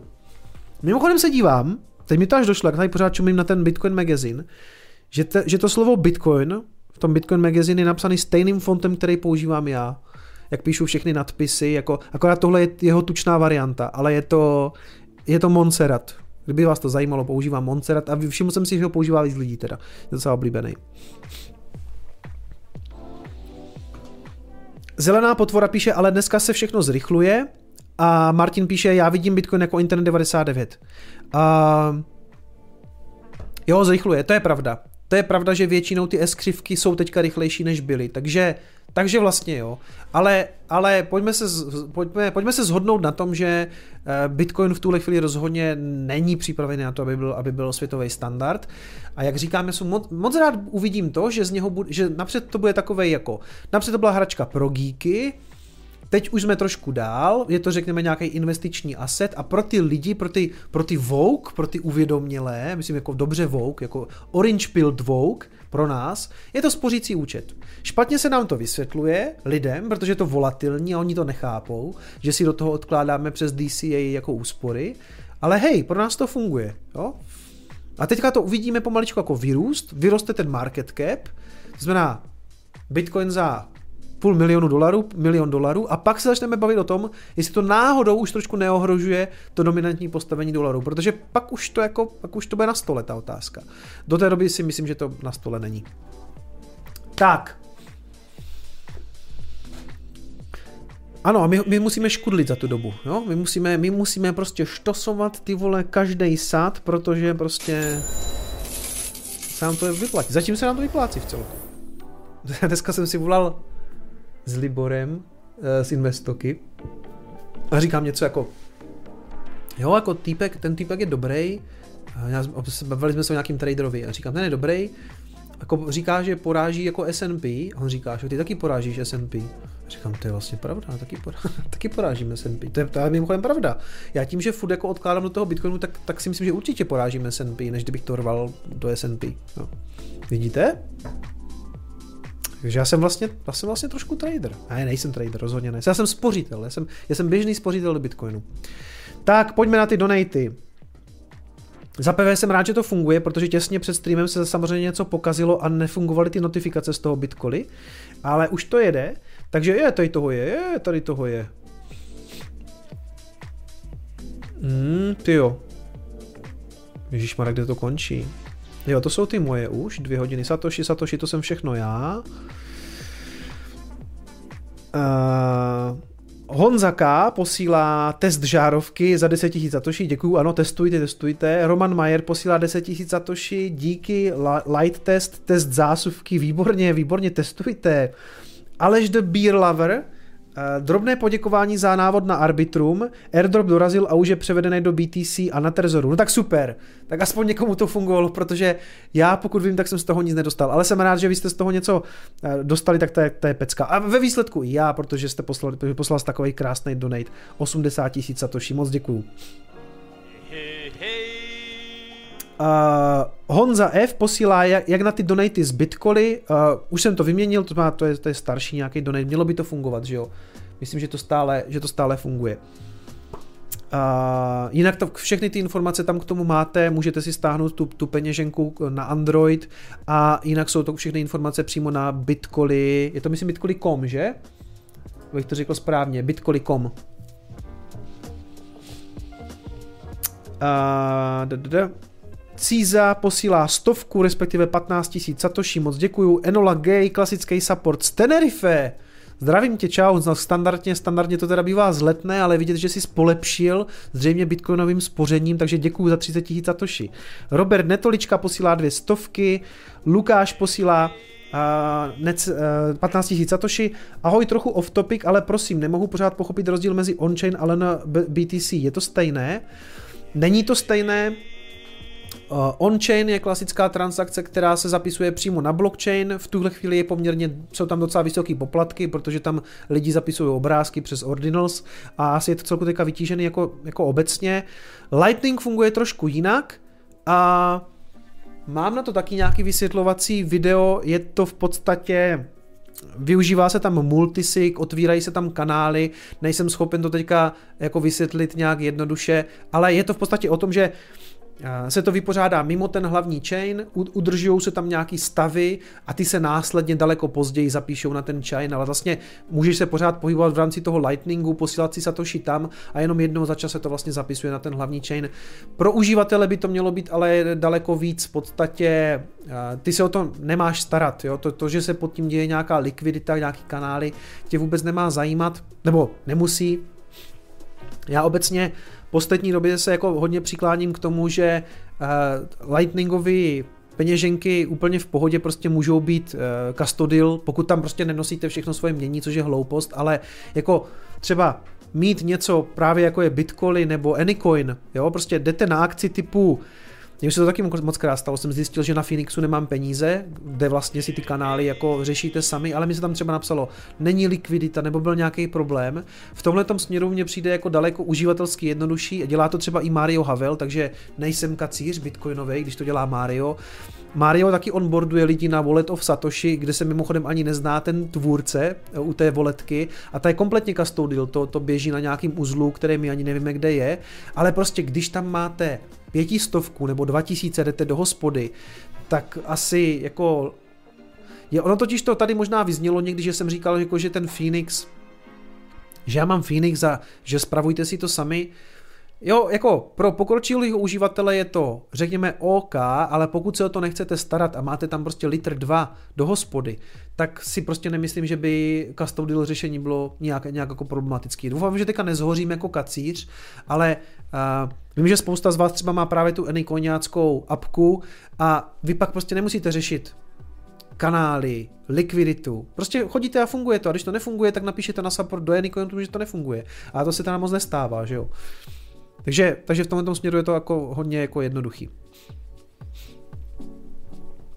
Uh, takže Lukáši, mimochodem je skvělá knížka, ještě vlastně ještě nevyšla, ale brzo vyjde knížka o Lightningu od, od Michala Nováka, který zpracovával scénáře pro Proč Bitcoin, takže tam si potom můžeš o to počíst daleko víc, protože uh, Lightning hoši, to už je, to už je vyšší dívčí, jo, to už jako, to už, to už tady, to už tady ta hlavička. Já prostě, já si tu knížku budu muset hlavně přečíst, jo. abych, abych se taky něco dozvěděl. Ona mimochodem je dostupná už online jako pdf ale vyjde krásné, v, v krásné tištěné verzi, budu ji mít v e-shopu, takže to nečtěte, nečtěte to, počkejte si, než to bude tištěný, abyste si to u mě mohli koupit, jo, ale jinak je to na internetu ke stažení. Voledov Satoshi nezná tvůrce, to, není pravda, vědě v názve. Voledov Satoshi, ano, ano, ano. Hele, eh, na, třeba zrovna tohle to je, na onboarding je to dobré, mně se ta Voledov Satoshi hlavně nelíbí, nelíbí graficky, mi podle mě je prostě hnusná, jo, ale, ale prostě proti gustu. No ale třeba jednu dobu jsem používal Blue Walletku, pak ten Phoenix a ten Phoenix jako on je dobrý v tom, že všechny ty věci jako umí fakt sám, ale sem tam to prostě napíše, nefunguje, nedá se připojit, jo. ale umí to, zase to umí takový ty pokročilý featurey jako LNURL, LNPay a tak dále, tak dále.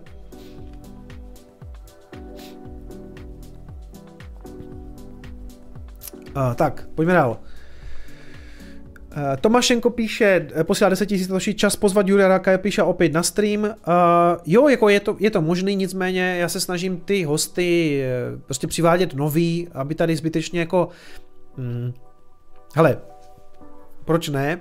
Ale v tuhle chvíli mám celku frontu na lidi, který bych chtěl pozvat. Jako, ano, chtěl bych tady po, po nějakým čase pozvat Dominika Storukla, který tady bude po druhé, ale hlavně kvůli tomu, že jedno z těch témat, co taky jako teďka hodně rezonuje, je CBDC a on to v podstatě studuje na té akademické úrovni, tak kvůli tomu jako ho.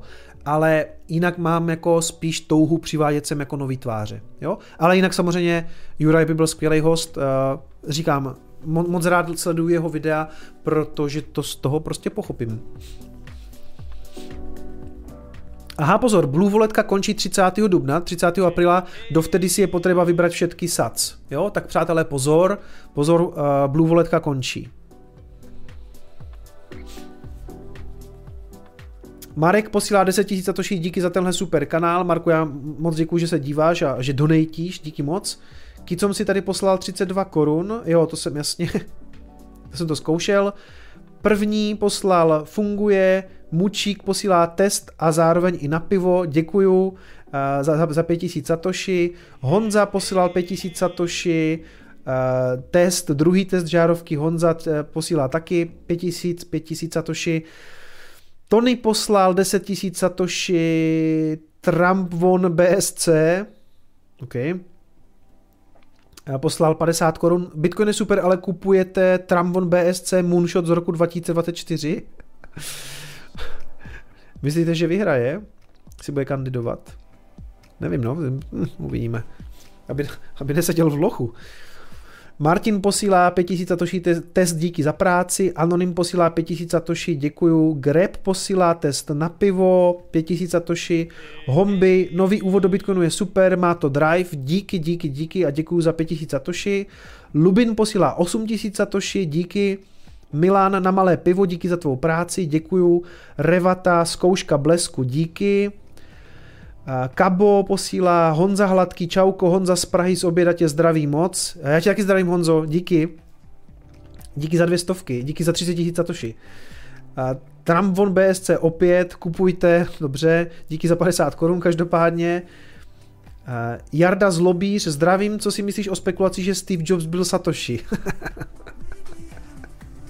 Hele, já chápu, že pokud jste třeba fanoušci Apple, takže se vám tahle ta představa líbí, že by zrovna Steve Jobs byl Satoshi, ale není k tomu vůbec žádný jako ani náznak, ani žádná indikace toho, že by to mohlo být on. Kromě toho, že Jobs umřel 2011 a Satoshi půl roku předtím naposledy něco napsal, to je poměrně jako hodně široká náhoda na to, aby jsme to označili. Vím, na co narážíš, na to, že se objevil ten, ten white paper na počítačích Macintosh. Dostanu se k tomu, k té zprávě, ale jinak, eh, hele, uh, Jobs nebyl ani žádný super zdatný ajťák, proto měl vozňaka. Jo, jako měl nějaký vize, chtěl ty věci, uměl to podle mě jako, viděl ty věci, řídil to dobře, byl to jako asi docela ostrý manažer, spousta lidí ho ráda za to jako neměla, za ten jeho styl, ale on by to nebyl schopen napsat. Myslím si, že Jobs na to neměl znalosti. Hele, teď on byl jako, uh, nedostudoval Stanford, uh, fascinovaly ho spíš takové věci jako typografie, písmo, on prostě nebyl, on není člověk, který by byl schopen to napsat, si myslím. Jo, takže to je, to je celku jednoduchá, jednoduchá, jednoduchý zdůvodnění, proč to nebyl on. On prostě na všechny technické věci měl vozňaka. Takže, takže nemyslím si. Ale na tu zprávu se ještě podíváme.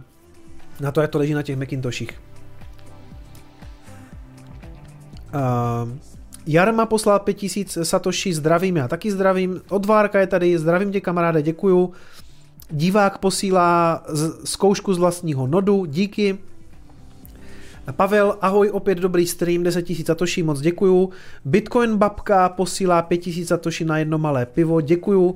Bitcoin fanatik posílá 190 tisíc satoshi, 12 korun, pozdrav věžci v kostkovaném flanelovém hávu. Děkuju, Bitcoin fanatiku. Bitcoinová prádelna se dívá, eh, nová vzdělávací videa super, starší verze taky pecká, děkuju za 35 tisíc satoshi. Roman posílá na pivko, děkuju. Duchař posílá 5000 satoshi, bude to svítit minutu v kuse.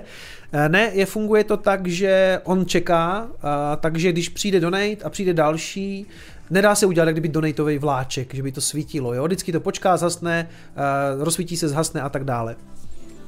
Pokud, pokud jsem to pochopil správně. Já myslím, že to, myslím, že to nesvítilo nikdy jako celou dobu. Uh, Cibob, nebo Cybob posílá 5000 Satoshi, uh, Big Bang Cannabis posílá na pivko 5000 Satoshi, Chrochtadlo posílá 5000 Satoshi, děkuju, děkuju všem. Roba, Roman Mayer, tohle můžu poslouchat furt, Dík a Blik, děkuju. Markus, za to ani Markus Revolta, ten teďka jede taky dobrý, dobrý sady. Na pivko posílá 10 000 satoshi. Xor posílá koncesionářský poplatek 6, uh, 10 000 satoshi, děkuju. Henry posílá jen tak za kanál Bitcoinovej 123 korun, děkuju. Mikrom posílá první lightningovou platbu 10 000 satoshi.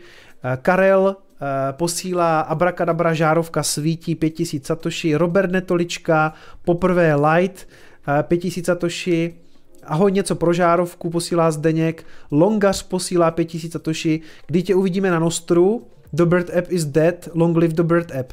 A dobrý, dobrý dotaz, Samozřejmě jsem si nemohl nevšimnout, že eh, ta moje bublina celku aktivně přechází na Nostr a že to jako chválíte třeba na Twitteru a tak a eh, dneska jsem to komentoval mimochodem v Tech Guys, že eh, jsem línej si to stáhnout, nainstalovat a zabývat se tím, jo. Z jednoho důvodu, já nevím, jestli to zase není jenom nějaký hype na pár měsíců, protože zažili jsme, zažili jsme Clubhouse, mrtvola, Zažili jsme zmínky o Mastodontu, uh, mrtvola, teď Nostr, tváří se to, uh, jak říkám, lidi to chválí, viděl jsem, že vlastně že Mates na to dělá zase apku, že, že mají vlastně tu Nostr apku, teď nevím, jak se to jmenuje.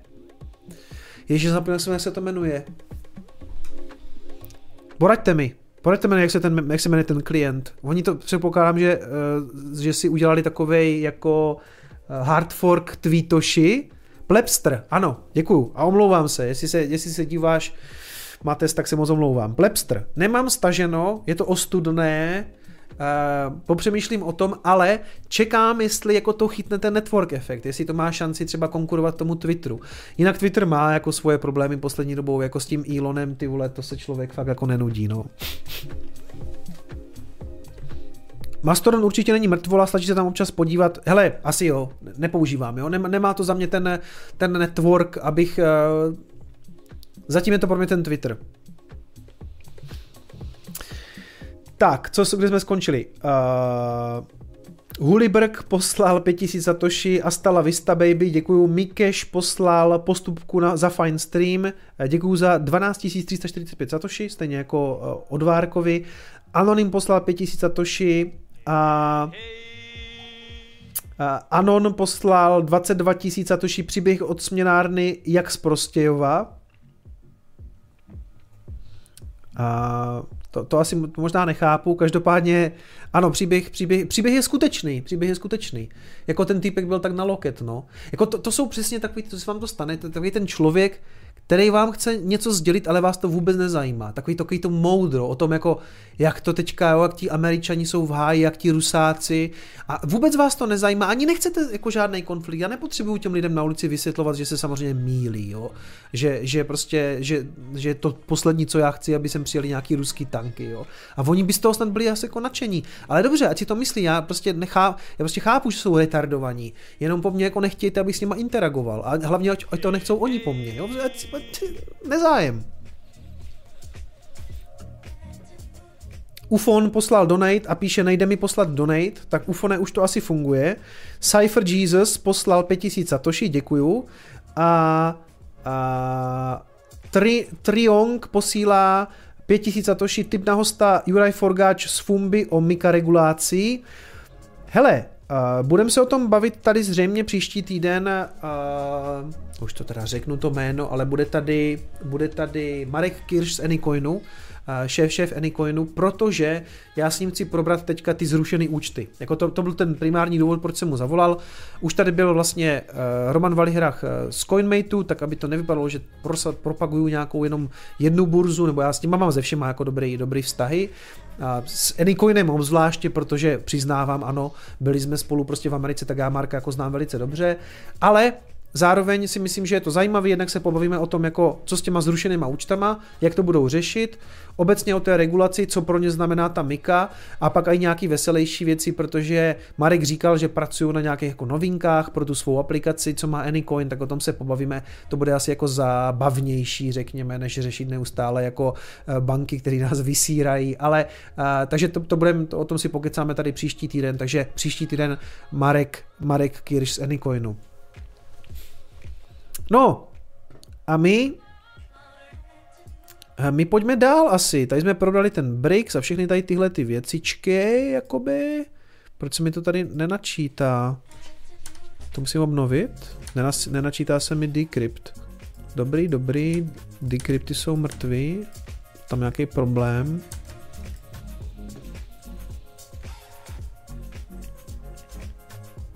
20 na 45, dobrý, tak to dneska to myslím tak docela dobře vychází všechno. A ještě David Lender tady poslal dvě stovky, díky za vše, držím s tebou. Ano, ano, drží, držíme všichni, držíme všichni společně, držíme se navzájem.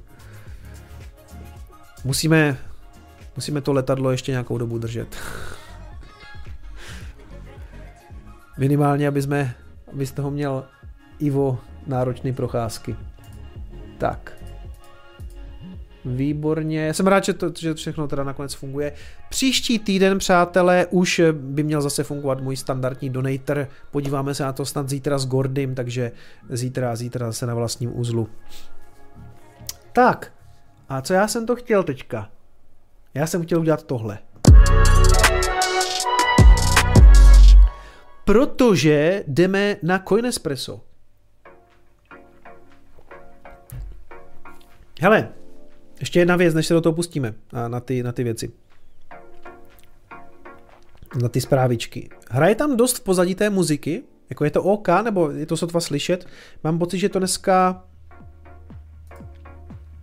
filtry, filtry, jako mělo by to fungovat zase tak, že já když mlčím, tak ta muzika jako najede. A když začnu mluvit, tak se lehce stáhne o nějakých x decibelů. Moc potichu, jo? A bych tam asi...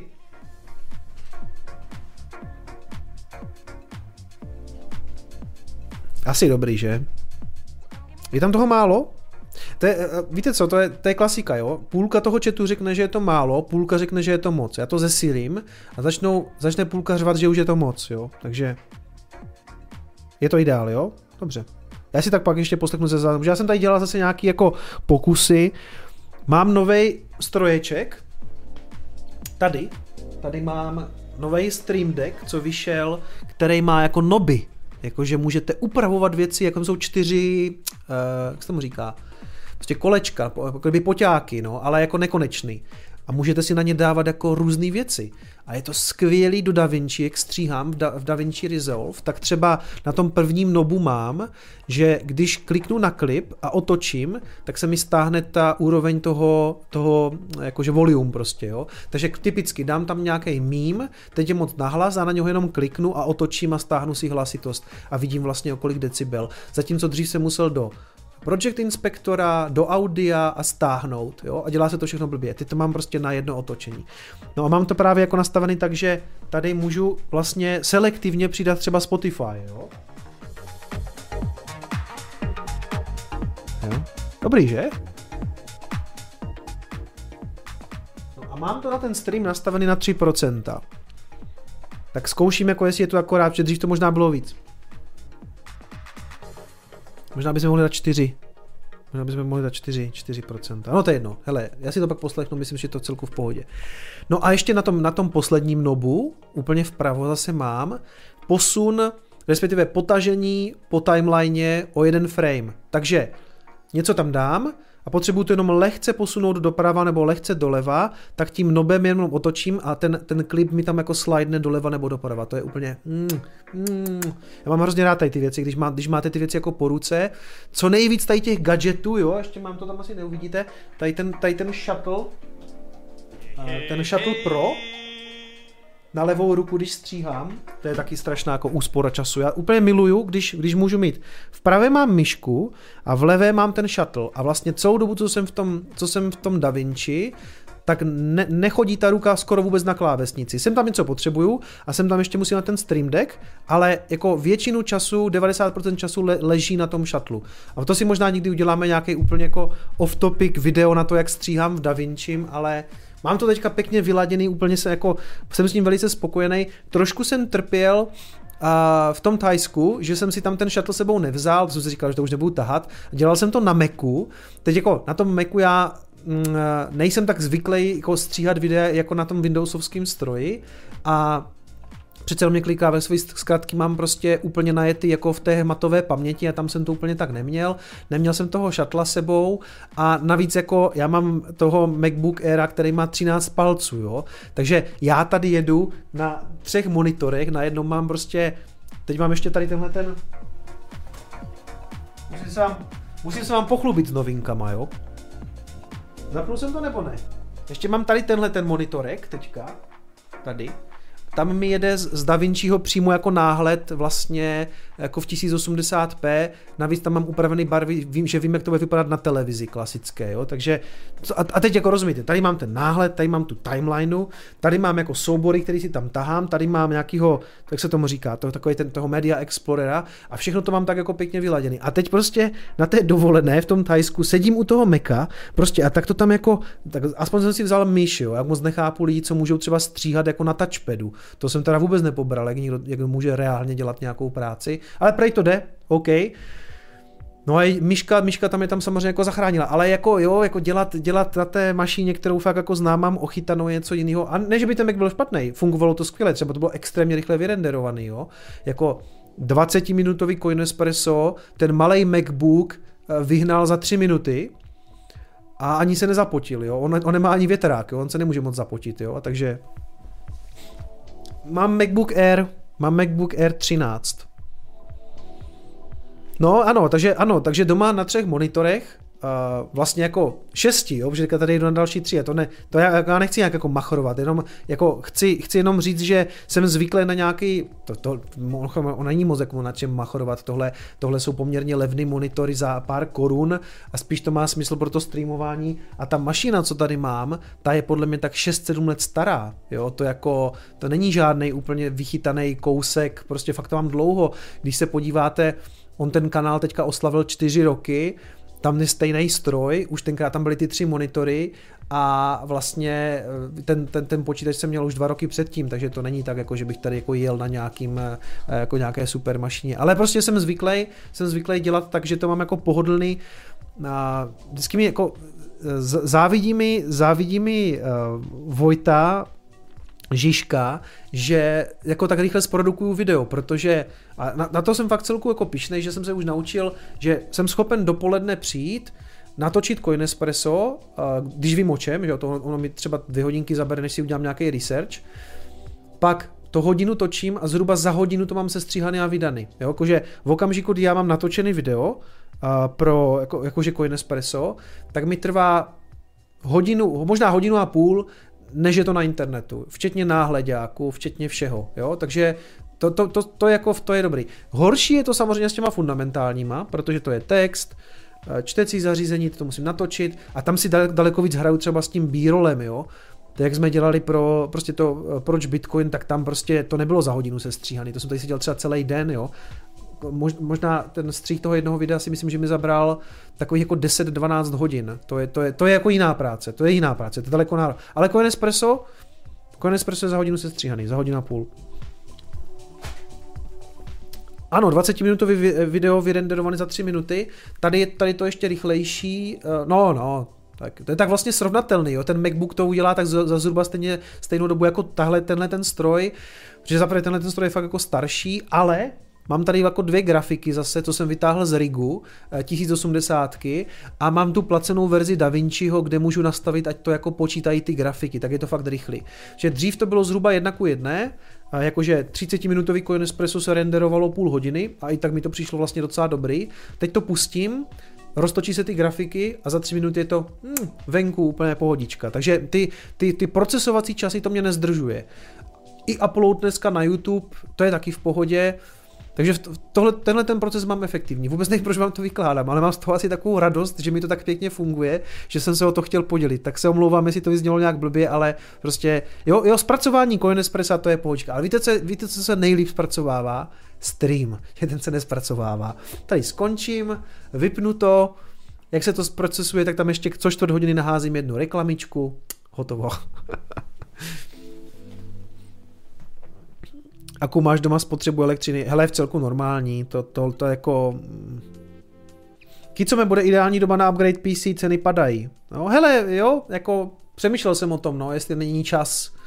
Ale jako ono všechno funguje. Zase jako já zase jsem takový zastánce toho, jako proč to řešit, když ta věc je funkční, jo, jako Dobrý, má smysl přecházet na 4K, tenhle ten foťák umí 4K, ale já třeba doteďka na YouTubeku není ta možnost té, té ultranízké latence pro 4K. Mně se hrozně líbí, že si s váma můžu povídat přes ten chat, protože to nemá žádný velký jako spoždění. A zatímco, a zatímco, když je to ve 4K, tak tam je třeba, ne, tam je půlminutová latence, to si vůbec nemůžete pokytat s tím chatem. Takže Stejně se na to díváte na, na, na telefonu na záchodě, no tak má to smysl dělat ve 4K. Ne, chápu, že sem tam lidi píšou, že to mají třeba v televizi, v obýváku, to musí být strašný zážitek, trýznit půlku rodiny prostě tím mým ksichtem na 4K televizi, ale rozhodli jste se sami, ale jako majorita, to by mě zajímalo, napište mi do chatu, na čem mě teďka sledujete, jestli je to telefon, jestli je to tablet, jestli je to počítač, jestli je to televize. To by mě zajímalo. PC, PC, iPad, PC, PC, hodně PCček, tyjo. Laptop, PC, OLED 65, uh, upřímnou soustrast, PC, PC, iPhone. Hele, těch těch PCček je teda víc, než bych čekal. 24 palců, 32 palců monitor, to musí být taky katastrofa. Aha, OK. Já to, totiž na ten stream si asi uděláte takovou tu pohodu, že jasně, co bude streamovat, Bitcoin bude padat, tak si to, jako udělám si to pěkný, otevřu si to pivko, počítač, iPad 55 televize, OK, OK, děkuji, děkuji. A těch mobilů je tam teda uh, k mimo překvapení fakt málo, ale myslím si, že je to spíš tak, že na vás vyskočím z telefonu z nějakého možná Coinespressa a to si pustíte na tom záchodu a netvrďte mi tady, že ne. Nebo já často třeba jako uvaření, jo, mám zapnutý něco do uší, mám položený telefon, nebo možná vlastně někdy i ten MacBook a tak jako u toho vaření jako poslouchám uh, do sluchátek. Telefon, telefon. No ale většinou třeba, když vyjde něco, na co chci podívat, tak je to často jako, že to fakt jako odsleduju na tom telefonu. No. Vyskočíš na mobilu, ale pustím na PC. Dobře, dobře, tak jo, tak to je, to je možná signál, že časem bude přechod na 4K asi potřebný. No. V tomhle, v tomhle okamžiku mě to úplně jako netrápí. Hele, já jsem zase prokecal tady o ničem asi čtvrt hodiny. A pojďme na, ty, pojďme na to Coinespresso. Jsem si dal znělku Coinespressa, abych čtvrt hodiny mluvil o tom, jak hrozně dobře mi jde střih videa. jsem fakt dement. Čau. Sledujte mě na Apple Watch, to úplně stačí. Dobrý. Čili, pojďme to vzít, ať, ať to, a půl hodinka je dost, to, to zvládnem, to je, to je v pohodě, to je dost času na to, co vám chci říct. Zítra se uvolní 18 milionů Ether, celkem 34 miliardy, to je fakt hodně, já jsem myslel, že je to třeba 4 miliardy nebo něco takového, a to je fakt teda hodně. Takže teoreticky 34 miliard dolarů v Ethereu se zítra uvolní po tom Shanghai Hard Forku. A je tady přímo takový spekulativní článek o tom, co to udělá s cenou. A abych to zhrnul na začátek, nebo si byla takový jako spoiler, tak já si myslím, že short term bearish, long term spíš bullish. Jo, ale jak říkám, jako Ethereum podle mě má jako spoustu jiných problémů. Tohle si ale úplně nemyslím, že je jeden z nich, protože v okamžiku, když se to uvolní, tak je to dobrá zpráva toho, že to funguje a prostě už nemáte, uh, už nemáte ty étery v jiném hrníčku, můžete si je prostě kdykoliv jako vytáhnout. Ale dobře, pojďme se na to podívat trošku konkrétněji. Čili uvolní se 18 milionů éter, v celkové hodnotě 34 miliard dolarů. A jasně, ty se tedy uvolní těm validátorům, které tam mají přes dva roky. Ano, ano. A teď se tedy spekuluje, co to udělá s cenou, ale je potřeba si uvědomit, že oni teoreticky byste si říct, zítra se to uvolní a všichni to prodají, to bude prostě brutál. Jenže ono se může uskutečnit jenom 115 200 těch requestů na withdrawal. A jestli to chápu správně, tak ten jeden request se počítá a, a on může být asi vy, to, vy to můžete unstakenout asi jako vlastně celý, že vy tam nemůžete nechat jeden ether, protože vy, prostě, vy na ten úzel potřebujete těch 32 etherů, takže se podle mě počítá, že v rámci toho withdrawlu byste vytáhli komplet těch 32 ether. Čili oni předpokládají, že to asi jako nebude úplně eh, nějaký sharp dip dolů, protože se to zařadí v té frontě a všichni by teoreticky stejně vybrat nemohli. Prostě se to bude zařadit, prostě v každém tom bloku, tady mám ještě druhý článek, kde to popisují líp konkrétně, že maximálně 16 výběrů může být zprocesováno za jeden blok, což znamená maximálně 115 tisíc výběrů během dne a protože je celkem 564 tisíc validátorů, tak by to trvalo 5 dnů. Což není tak moc, jo? Jako za pět dnů by se to všechno vybralo, ale já si jako skutečně nemyslím, že by ti validátoři zítra všichni s tím sekli a jako zprocesovalo by se 560, eh, půl milionu výběrů krát 32 Ether. Vychází to tak? Říkám to dobře? Jo, vychází to tak. Půl milionu krát 32, cirka, cirka, plus minus autobus. Ale já si skutečně nemyslím, že všichni budou chtít vybírat, to se jako asi nestane. Jo. To znamená, a navíc se očekává, že se ocitnete tím pádem jako ve frontě a když, chce, když dáte ten unstake, tak bude trvat 2-3 dny, než se to zprocesuje. A, a Většina lidí navíc byla schopná prodat, protože měla ten eh, liquid staking, to znamená, měli to zamčený přes Rocket Pool nebo přes Lido, měli k dispozici vlastně ten zástupný token a kdo ho nechtěl, tak už ho jako mohl prodat. Jo? To, je, to je taky fair point. A proto si tady někdo, ten analytik nějaký tady píše, že si nemyslí, že by to představovalo nějakou velkou změnu v ekonomice pro Ethereum. A navíc si eh, tady Nimberg myslí, Nimberg myslí, že pro spoustu lidí to bude bullish zpráva s tím, že ten staking prostě funguje a lidi se prostě nebudou bát jako stakeovat. Takže teoreticky, pokud to všechno proběhne OK, ono spousta lidí vybere, jo, prostě to není žádná jako uh, homogenní skupina, která se chová stejně. Prostě někteří lidi to budou chtít vybrat, protože v tom mají spoustu peněz. Pro některý to tolik peněz nebude, často jsou to velryby, které nakupovali Ethereum za dolar, je jim to úplně jedno, tak to tam prostě nechají a, a jedeme dál, jo. A pro spoustu lidí to může být dobrý signál. Aha, dobrý, už to jde odstejkovat, tak já to tam nastejkuju, protože kdykoliv to můžu zase stáhnout. Čili uh, souhlasím s tím, že short term price action may be lackluster uh, mo, more bullish in the long term. Co je lackluster? Ale předpokládám, že je to jako, že to lackluster. Nevýrazný, OK. Takže krátkodobě jako ta price action nevýrazná, potom bullish. No, já si myslím, že nějaký pokles by tam jako být mohl. Viděl jsem, že Techlead, eh, kterýho jsem tam sleduju eh, na YouTube, říká, že jako jednoznačně prodávat, shortovat, jako nejsem si úplně jistý, no. Jako rozhodně, rozhodně v tomhle směru bych se jako do toho nehrnul, no. Dáme tady spíš, to jsem nechtěl, ten Dogecoin, chtěl jsem spíš, chtěl jsem spíš eh, Trading View BTC USD. Ne, chtěl jsem sakra. No to je jedno. Tohle mě zajímá, jo. Mě zajímá, co to udělá s tímhle poměrem. Zatím teda je to tady, tyjo, tady to spíš padá. Za chvilku to bude někde o 0,06. Mě, já sleduju samozřejmě tenhle ten graf, jako ETH, BTC, jo. Mě, mě jako dolarově Ethereum mě nezajímá, protože spousta lidí říká, mám Ethereum, protože výkonnostně jako překoná Bitcoin, jo, jakože to, ta performance eh, vůči Bitcoinu bude lepší, za poslední dva roky to tak moc nemáte, jo, takže pro, proto sleduju tohle, takže to, budu, to, to bude zajímavé ještě. Takže tolik, tolik tomu zítřejšku, to mě zajímá, co to udělá potom, já nevím přesně v kolik, v kolik je to hodin, na, na, na jaký čas to vychází. Ne, můžete se někdo mrknout, uh, můžete se někdo mrknout, na kolik hodin vychází ten hard fork, kdy, kdy budeme moct sledovat uh, tuto show. Ono se asi nic zásadního nestane, jo. Ale bude zajímavý hned potom sledovat cenu, jestli už jako lidi odtejkovávají v miliardách.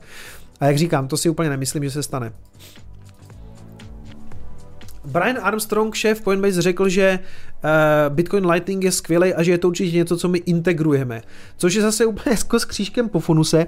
Tady to nasazují jako lokální malé burzy typu Anycoin.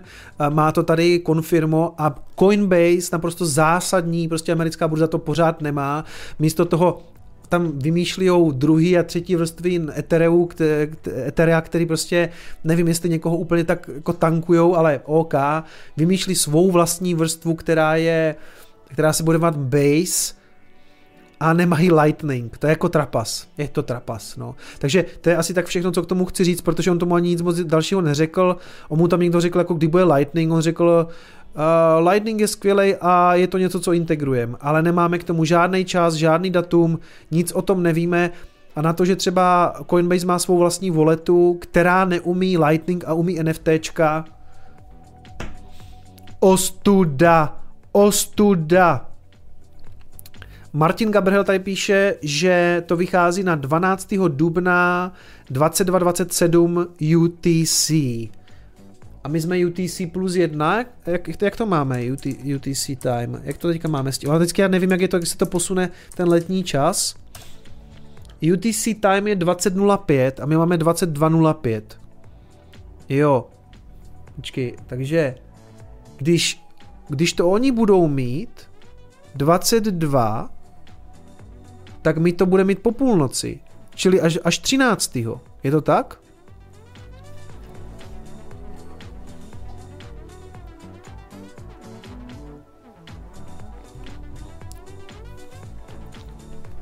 Je to tak, že? Čili, čili jsem to vlastně řekl špatně, protože, no neřekl, já, jsem, já říkám všechno dobře, ale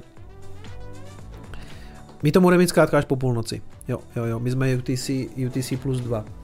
OK, takže zítra na to nečekejte, běžte spát, nastavte si budíka na půlnoc a pak shortujte Ethereum. To, to, to, to není finanční rada. Proč, proč udělám tohle, že si to přepnu z téhle kamery, pak se tam stejně dívám. Takže nic nešortujte, prosím vás. Bůh ví, jak to bude. Jenom samozřejmě zítra, zítra nikdo nepůjdeme spát a budeme sledovat, budeme sledovat unstaking na Ethereum. Každopádně Lightning, eh, každopádně Lightning na Coinbase zatím není, ale tak eh, už jsme se tak nějak obešli i bez toho, takže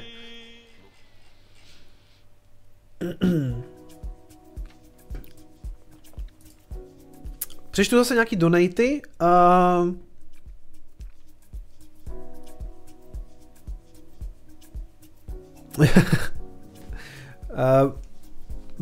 Bliage, nebo Blea, asi Bliage, Bleage, Bleage, uh, posílá uh, 5050 satoshi. Čau, za vanny mi začíná maturita, tak jsem se chtěl, chtěl zeptat, jestli nemáš vtipné storky z maturity na odlehčení.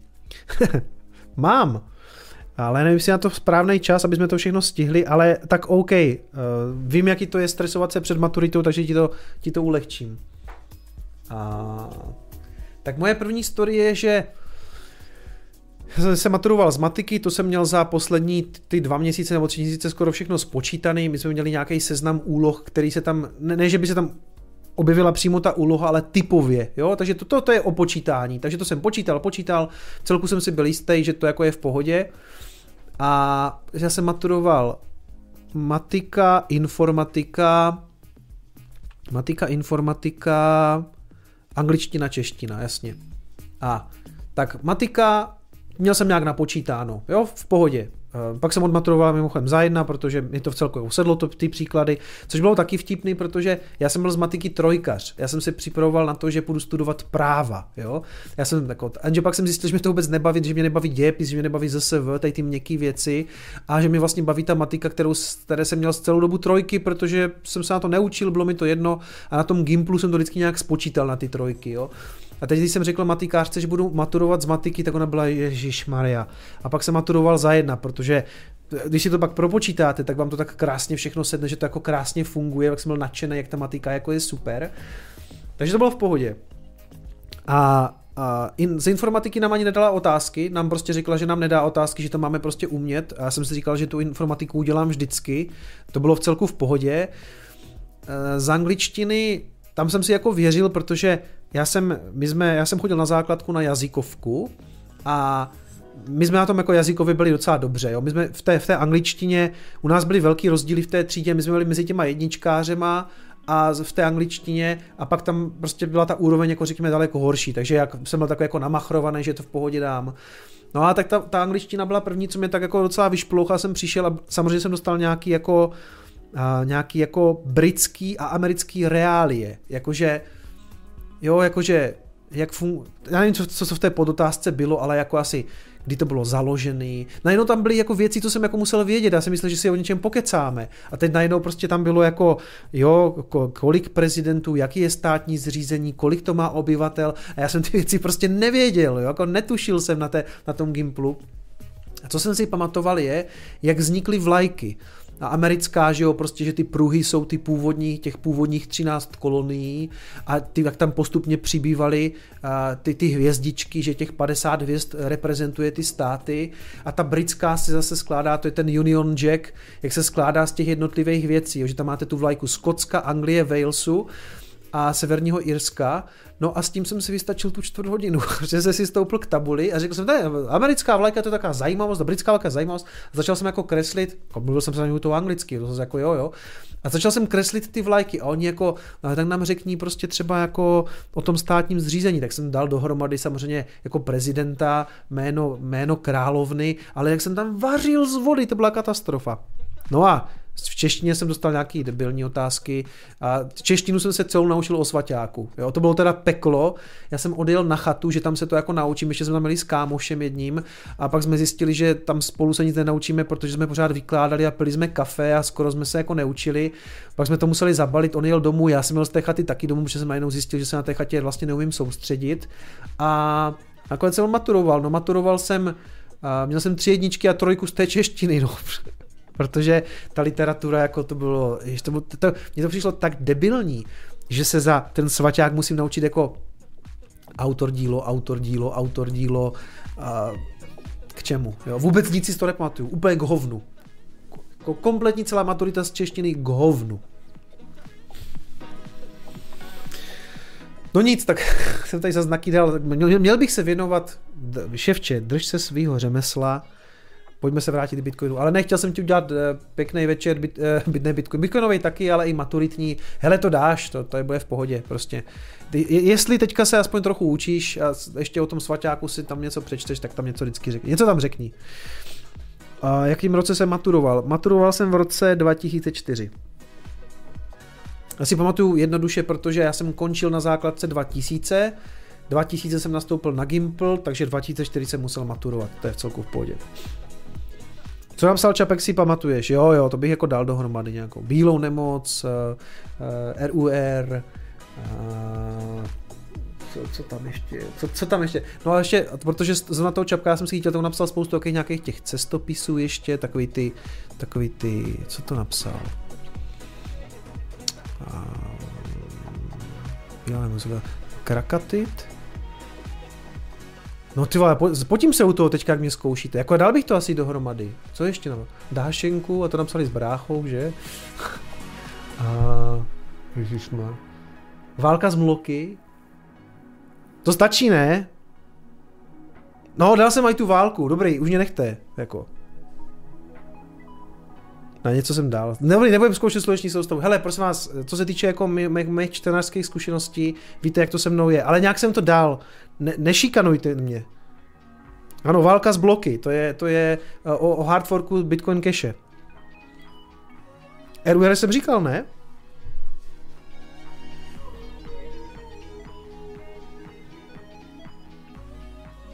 Neříkal jsem RUR?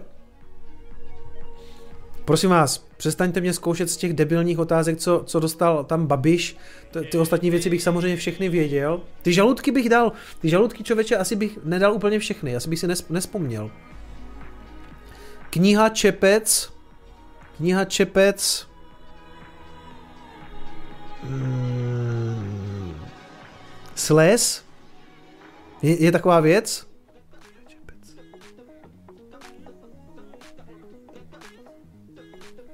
Bachor, dobře. A byl tam i ten sles? dobrý, dobrý, dobrý. Nešikanujte mě, něco jsem dal. Ty vole, už jsem to, už jsem opocenej z vás. Prosím vás, pojďme, pojďme, pojďme k věci. Jsme tady kvůli těm bitcoinovým věcem a vůbec nevím, proč se tady jako vůbec podřizuju vašim přáním a zkoušíte mi test takových maturitních věcí, pak vypadám jako úplný idiot. Uh,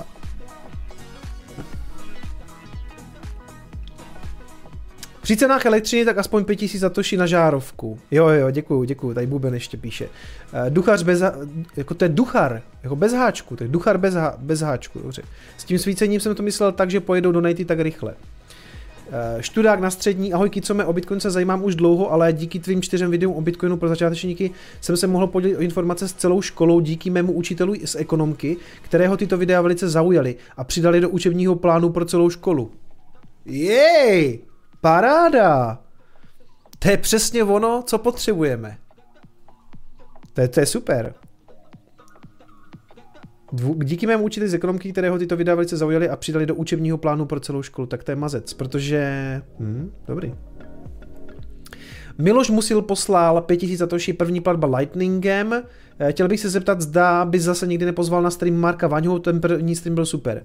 Hele, uh, s Markem to bylo fajn, jenom jak říkám, já chci prostě spíš zvat jako nový hosty, než rotovat ty starý, takže, takže tak. Martin Tane, já pořád nevím, jestli Martin je Tanecek, asi, ta, asi Martin Taneček, že? 10 000 zatoší, těším se na příští stream ohledně bank, Raiffeisen Bank mě opět naštvala. No to nás zřejmě všechny, hlavně, hlavně ty směnárníky. Hele, Pojďme dojet ty zprávy, pak se klidně budu ještě věnovat tomu chatu, ale abyste mě neroustili tady, že jsem zase něco nevěděl s těma, s čapkem a s, s těma žaludkama, jo, tak prosím vás, pojďme, pojďme a hlavně vy jste mě úplně vykolejili, protože já bych ty věci samozřejmě věděl, ale pod tlakem tady na streamu to bylo jako fakt náročný. Bachor, Čepec, Sles, kniha. Dobrý. Martin Taneček s háčkem, jo, je to s háčkem, tak jo, tak super, už budu vědět. A pojďme k věci. MicroStrategy aktuálně vlastně jejich 4 miliardy, co v tom mají, už je zase jako zelených. Jak jsem říkal, jak v okamžiku, kdy to vyrostlo na těch 30 tisíc dolarů, tak oni jsou nad, to, nad tou break-even cenou a jo, oni mají, oni mají průměrnou nákupku 29 800, takže to je dobrá zpráva. Jsem zvědavý, jak dopadne jednoho dne ten Alešův, ten short Aleše Vávry na MicroStrategy, protože tady to vypadá, že so far so good. Teď ještě k tomu, k tomu Apple, jo. A ukázalo se v minulém týdnu, možná jste to už slyšeli, že na každém počítači, na, na každém Macu je white paper bitcoinový. Jak se tam dostal? Jak to, že na každém Macu dokonce od roku 2018, to znamená všechny, všechny co mají macOS eh, Mojave, jak se to čte? Je to Mojave? Jo, Mojave asi.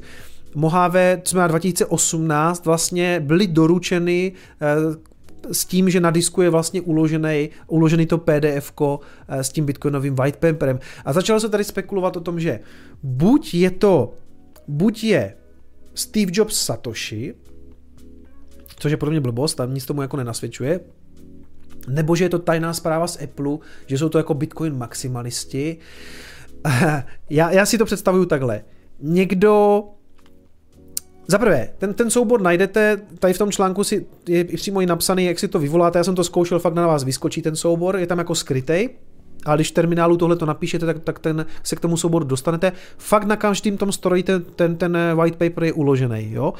A teď jako je to nějaká skrytá message, oni už teda historicky udělali pár takových jako easter eggů, že se tam objevil třeba skrytě jako Tetris, Pong, Hat tam je jako, jako hry, Teď se teda ukázalo, že eh, je tam i to PDF a jestli teda jako jsou to Bitcoin maximalisti, on mimochodem i řekl Tim Cook, eh, ředitel současný, mm, už myslím v roce 2021, že sám má zainvestováno a že je rozumný jako něco v kryptoměnách mít. Neřekl mimochodem, jaký kryptoměny má. Oni se zeptali, jestli má nějaký krypto, on řekl, že jo, myslím, že nespecifikoval, do čeho investoval. Já bych ho typoval tak na to, že má uh, jako majoritu třeba v Bitcoinu, možná má nějaký Ether, jo, tak bych to tak jako odhadoval. Těžko říct, nemáme k tomu žádný info. A jestli nějaký jako tajný Bitcoin maximalista to tam podšoupl, hele, uh, uh, můj tip je, že to tam dal nějaký nadšenec Bitcoinu, jo? Nějaký programátor, uh, prostě měl za úkol zpracovat tady, to je myslím nějaký virtuální skener, který, který vlastně to PDF je tam jako nějaký testovací soubor, jo, který nikdo na nic moc jako nepoužívá. A buď to bylo tak, že měl po ruce zrovna, prostě zrovna tohleto PDF, což jako nemáte úplně vždycky po ruce, pokud nejste úplně jako blázen. Já ho tady třeba na počítači někde uložený mám, ale asi nemáte tak úplně po ruce jako white paper. Já si myslím, že to byl nějaký bitcoinový nadšenec v rámci té firmy a dal, dal to tam jako soubor, který si řekl, hele, to je vtipný, až na to třeba jednou někdo přijde a dost možná o tom třeba ani nevěděl jeho šéf nebo někdo jako nad ním, jo. Třeba jako jo, třeba se tam teďka královský baví celý oddělení, ale já to spíš vidím tak, že tam teďka jako naběhl ten manažer a začal řvat na to oddělení. Který kokot, prostě to tam dávali, nemohl jsi tam dát něco jiného.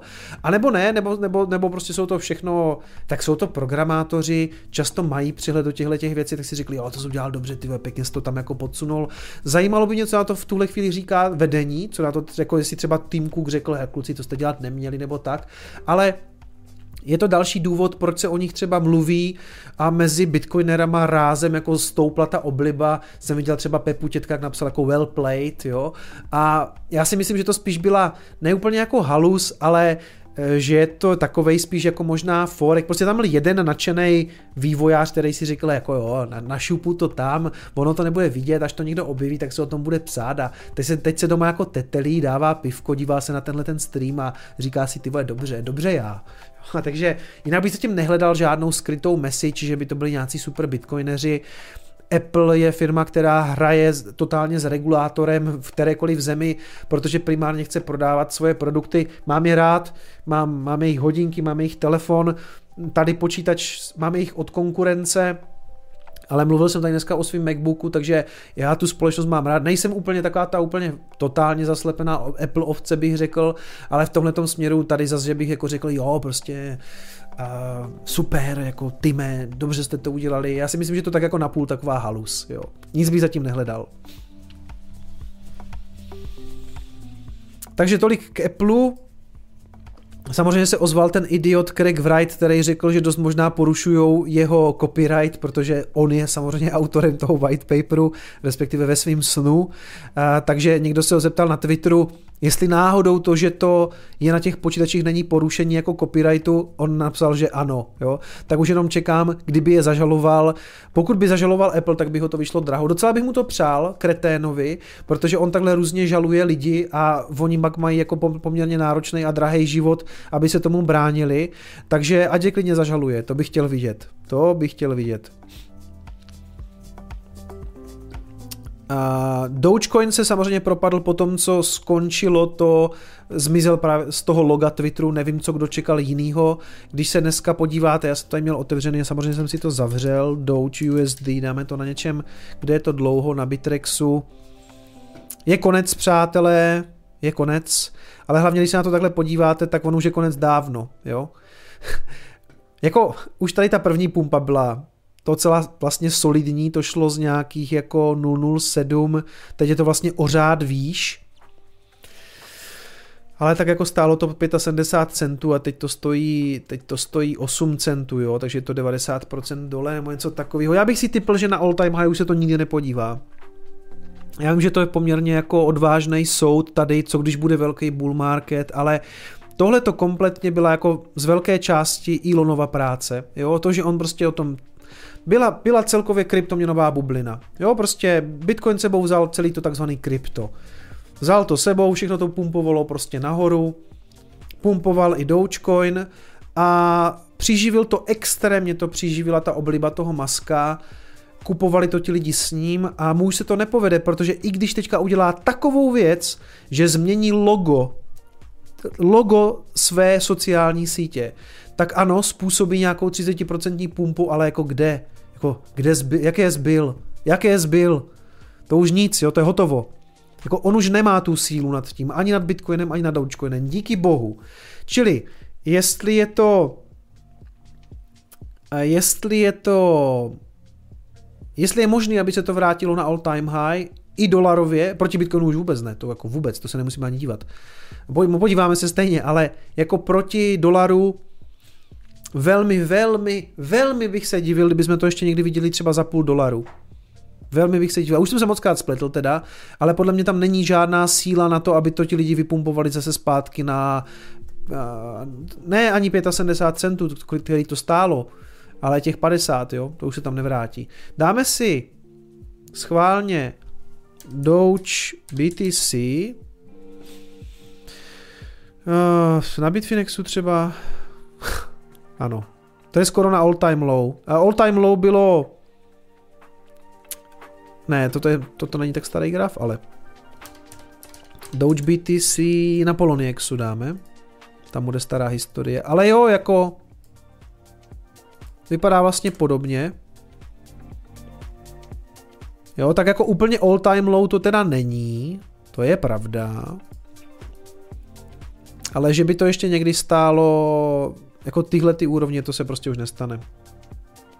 To je, to je, to je RIP, jak tady píše Lukáš, to je Doge USD. Doge USD na Polonieku taky, to je dlouhá historie. Hm, tam to stálo těch 75 centů na tom polu. RIP Dogecoin, jdeme dál. Jo a vlastně asi poslední věc, co já tady mám, je ještě vykradený sushi svoba, tak to asi pro nás není zase tak zajímavý. Já jsem eh, vždycky nikdy nebyl žádný velký. Co je? Co to hryzlo? Dobrý, už to, už to naskočilo. Nehryzl jsem se vám taky tady. To dobrý, všechno, všechno v pohodě.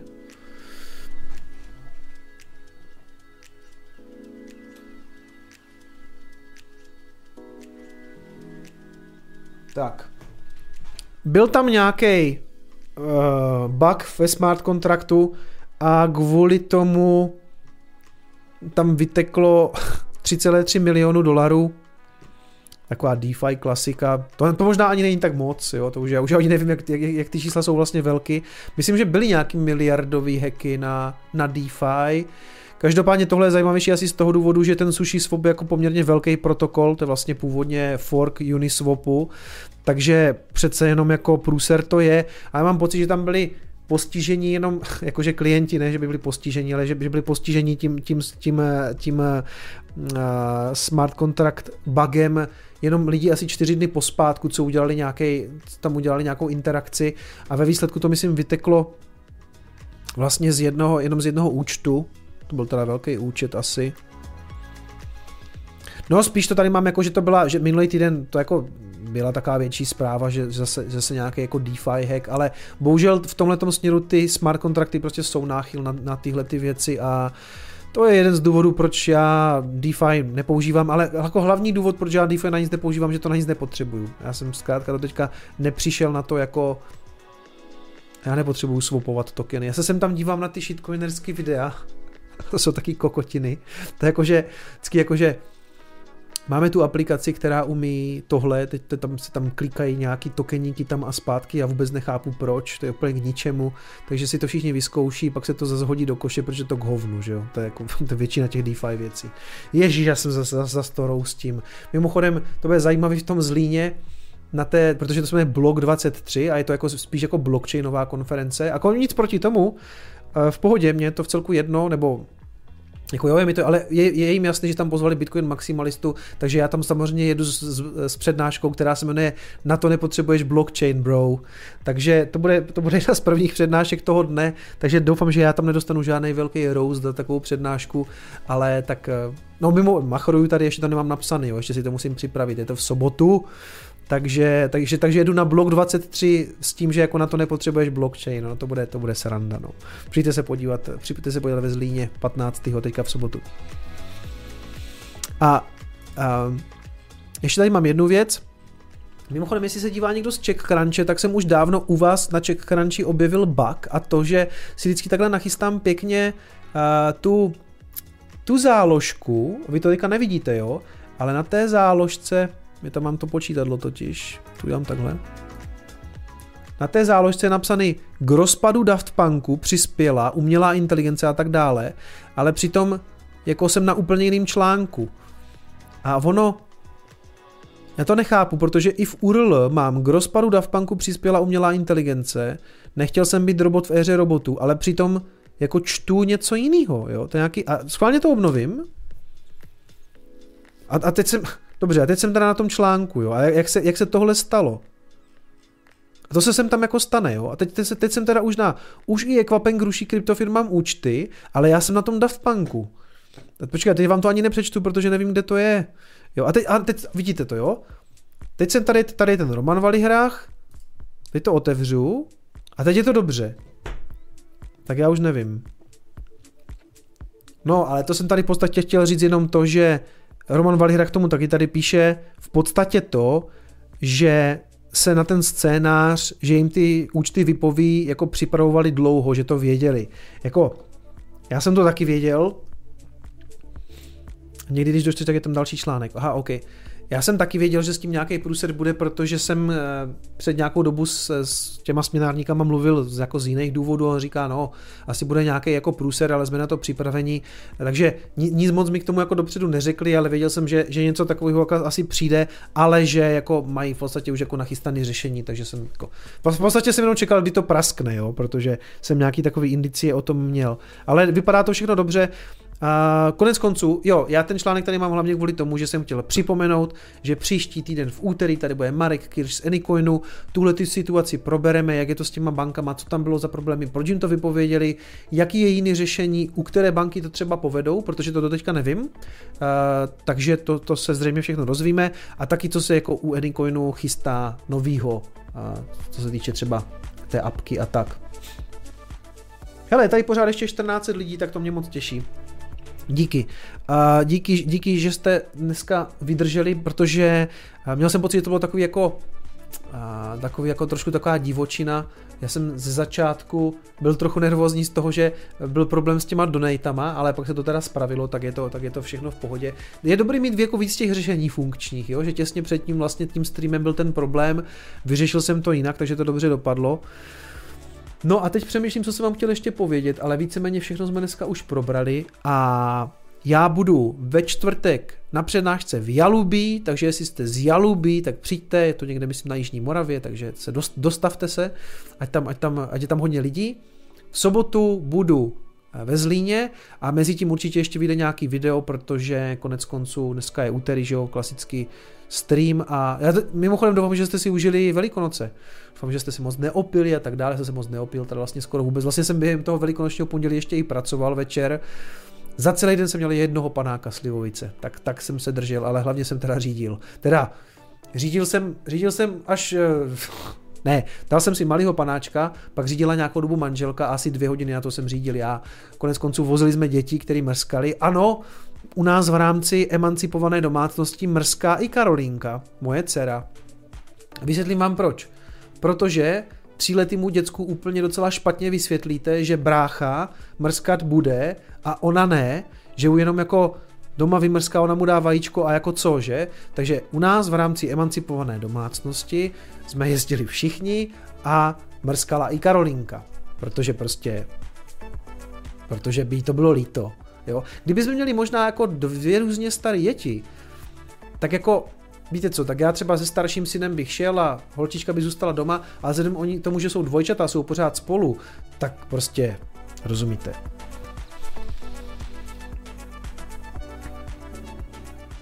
Uh, bude nějaký kryptobizár? Hele, bude, mám, mám pár, mám dvě, dvě dobrý témata, mám normálně nachystaný jako ve frontě, ale vždycky, když to chystám, tak přece jenom se stanou zajímavé věci, ale hlavně já celý ten měsíc jsem jak jsem dělal ty videa, uh, to proč Bitcoin, tak už mě fakt nezbýval čas ještě řešit jako do toho ještě další video, jo. Já jsem v podstatě vydával tři videa týdně, to je tak jako můj strop, musím říct, protože na těch videích proč Bitcoin bylo fakt jako hodně, hodně práce a tak jako člověk udělá stream, pak ještě jedno video, teď tohleto a už jsem jako a když jsem se rozmýšlel, eh, co v 15 dělat, tak, tak pekařina byla jasná volba, ale taky vždycky v pátek, když rozmýšlím, chci udělat Coin Espresso, nebo kryptobizar, ale protože za ten týden se odehraje vždycky docela dost jako zajímavých věcí, teď je to celku bohatý, tak jako nechci dělat kryptobizar, protože chci pokryt ty novinky. Ale hele, ten kryptobizar, mám teďka videa, ty témata jsou vesměs jako nadčasový, že je úplně jedno, kdy natočím, jo. Takže až nebude třeba úplně tolik, co dělat, tak vyjde, tak vyjde kryptobizar. Přátelé, díky, že jste vy toho vydrželi opět dvě a půl hodiny, 13 lidí na konci vysílání. Díky moc, že jste se mnou. Díky, díky, že jsme tady zvládli společně ten bear market, protože teď už se na to dívá daleko optimističtěji. No a teď budeme čekat na těch 40. Mějte se hezky, pamatujte si, že peníze nejsou všechno. Ciao.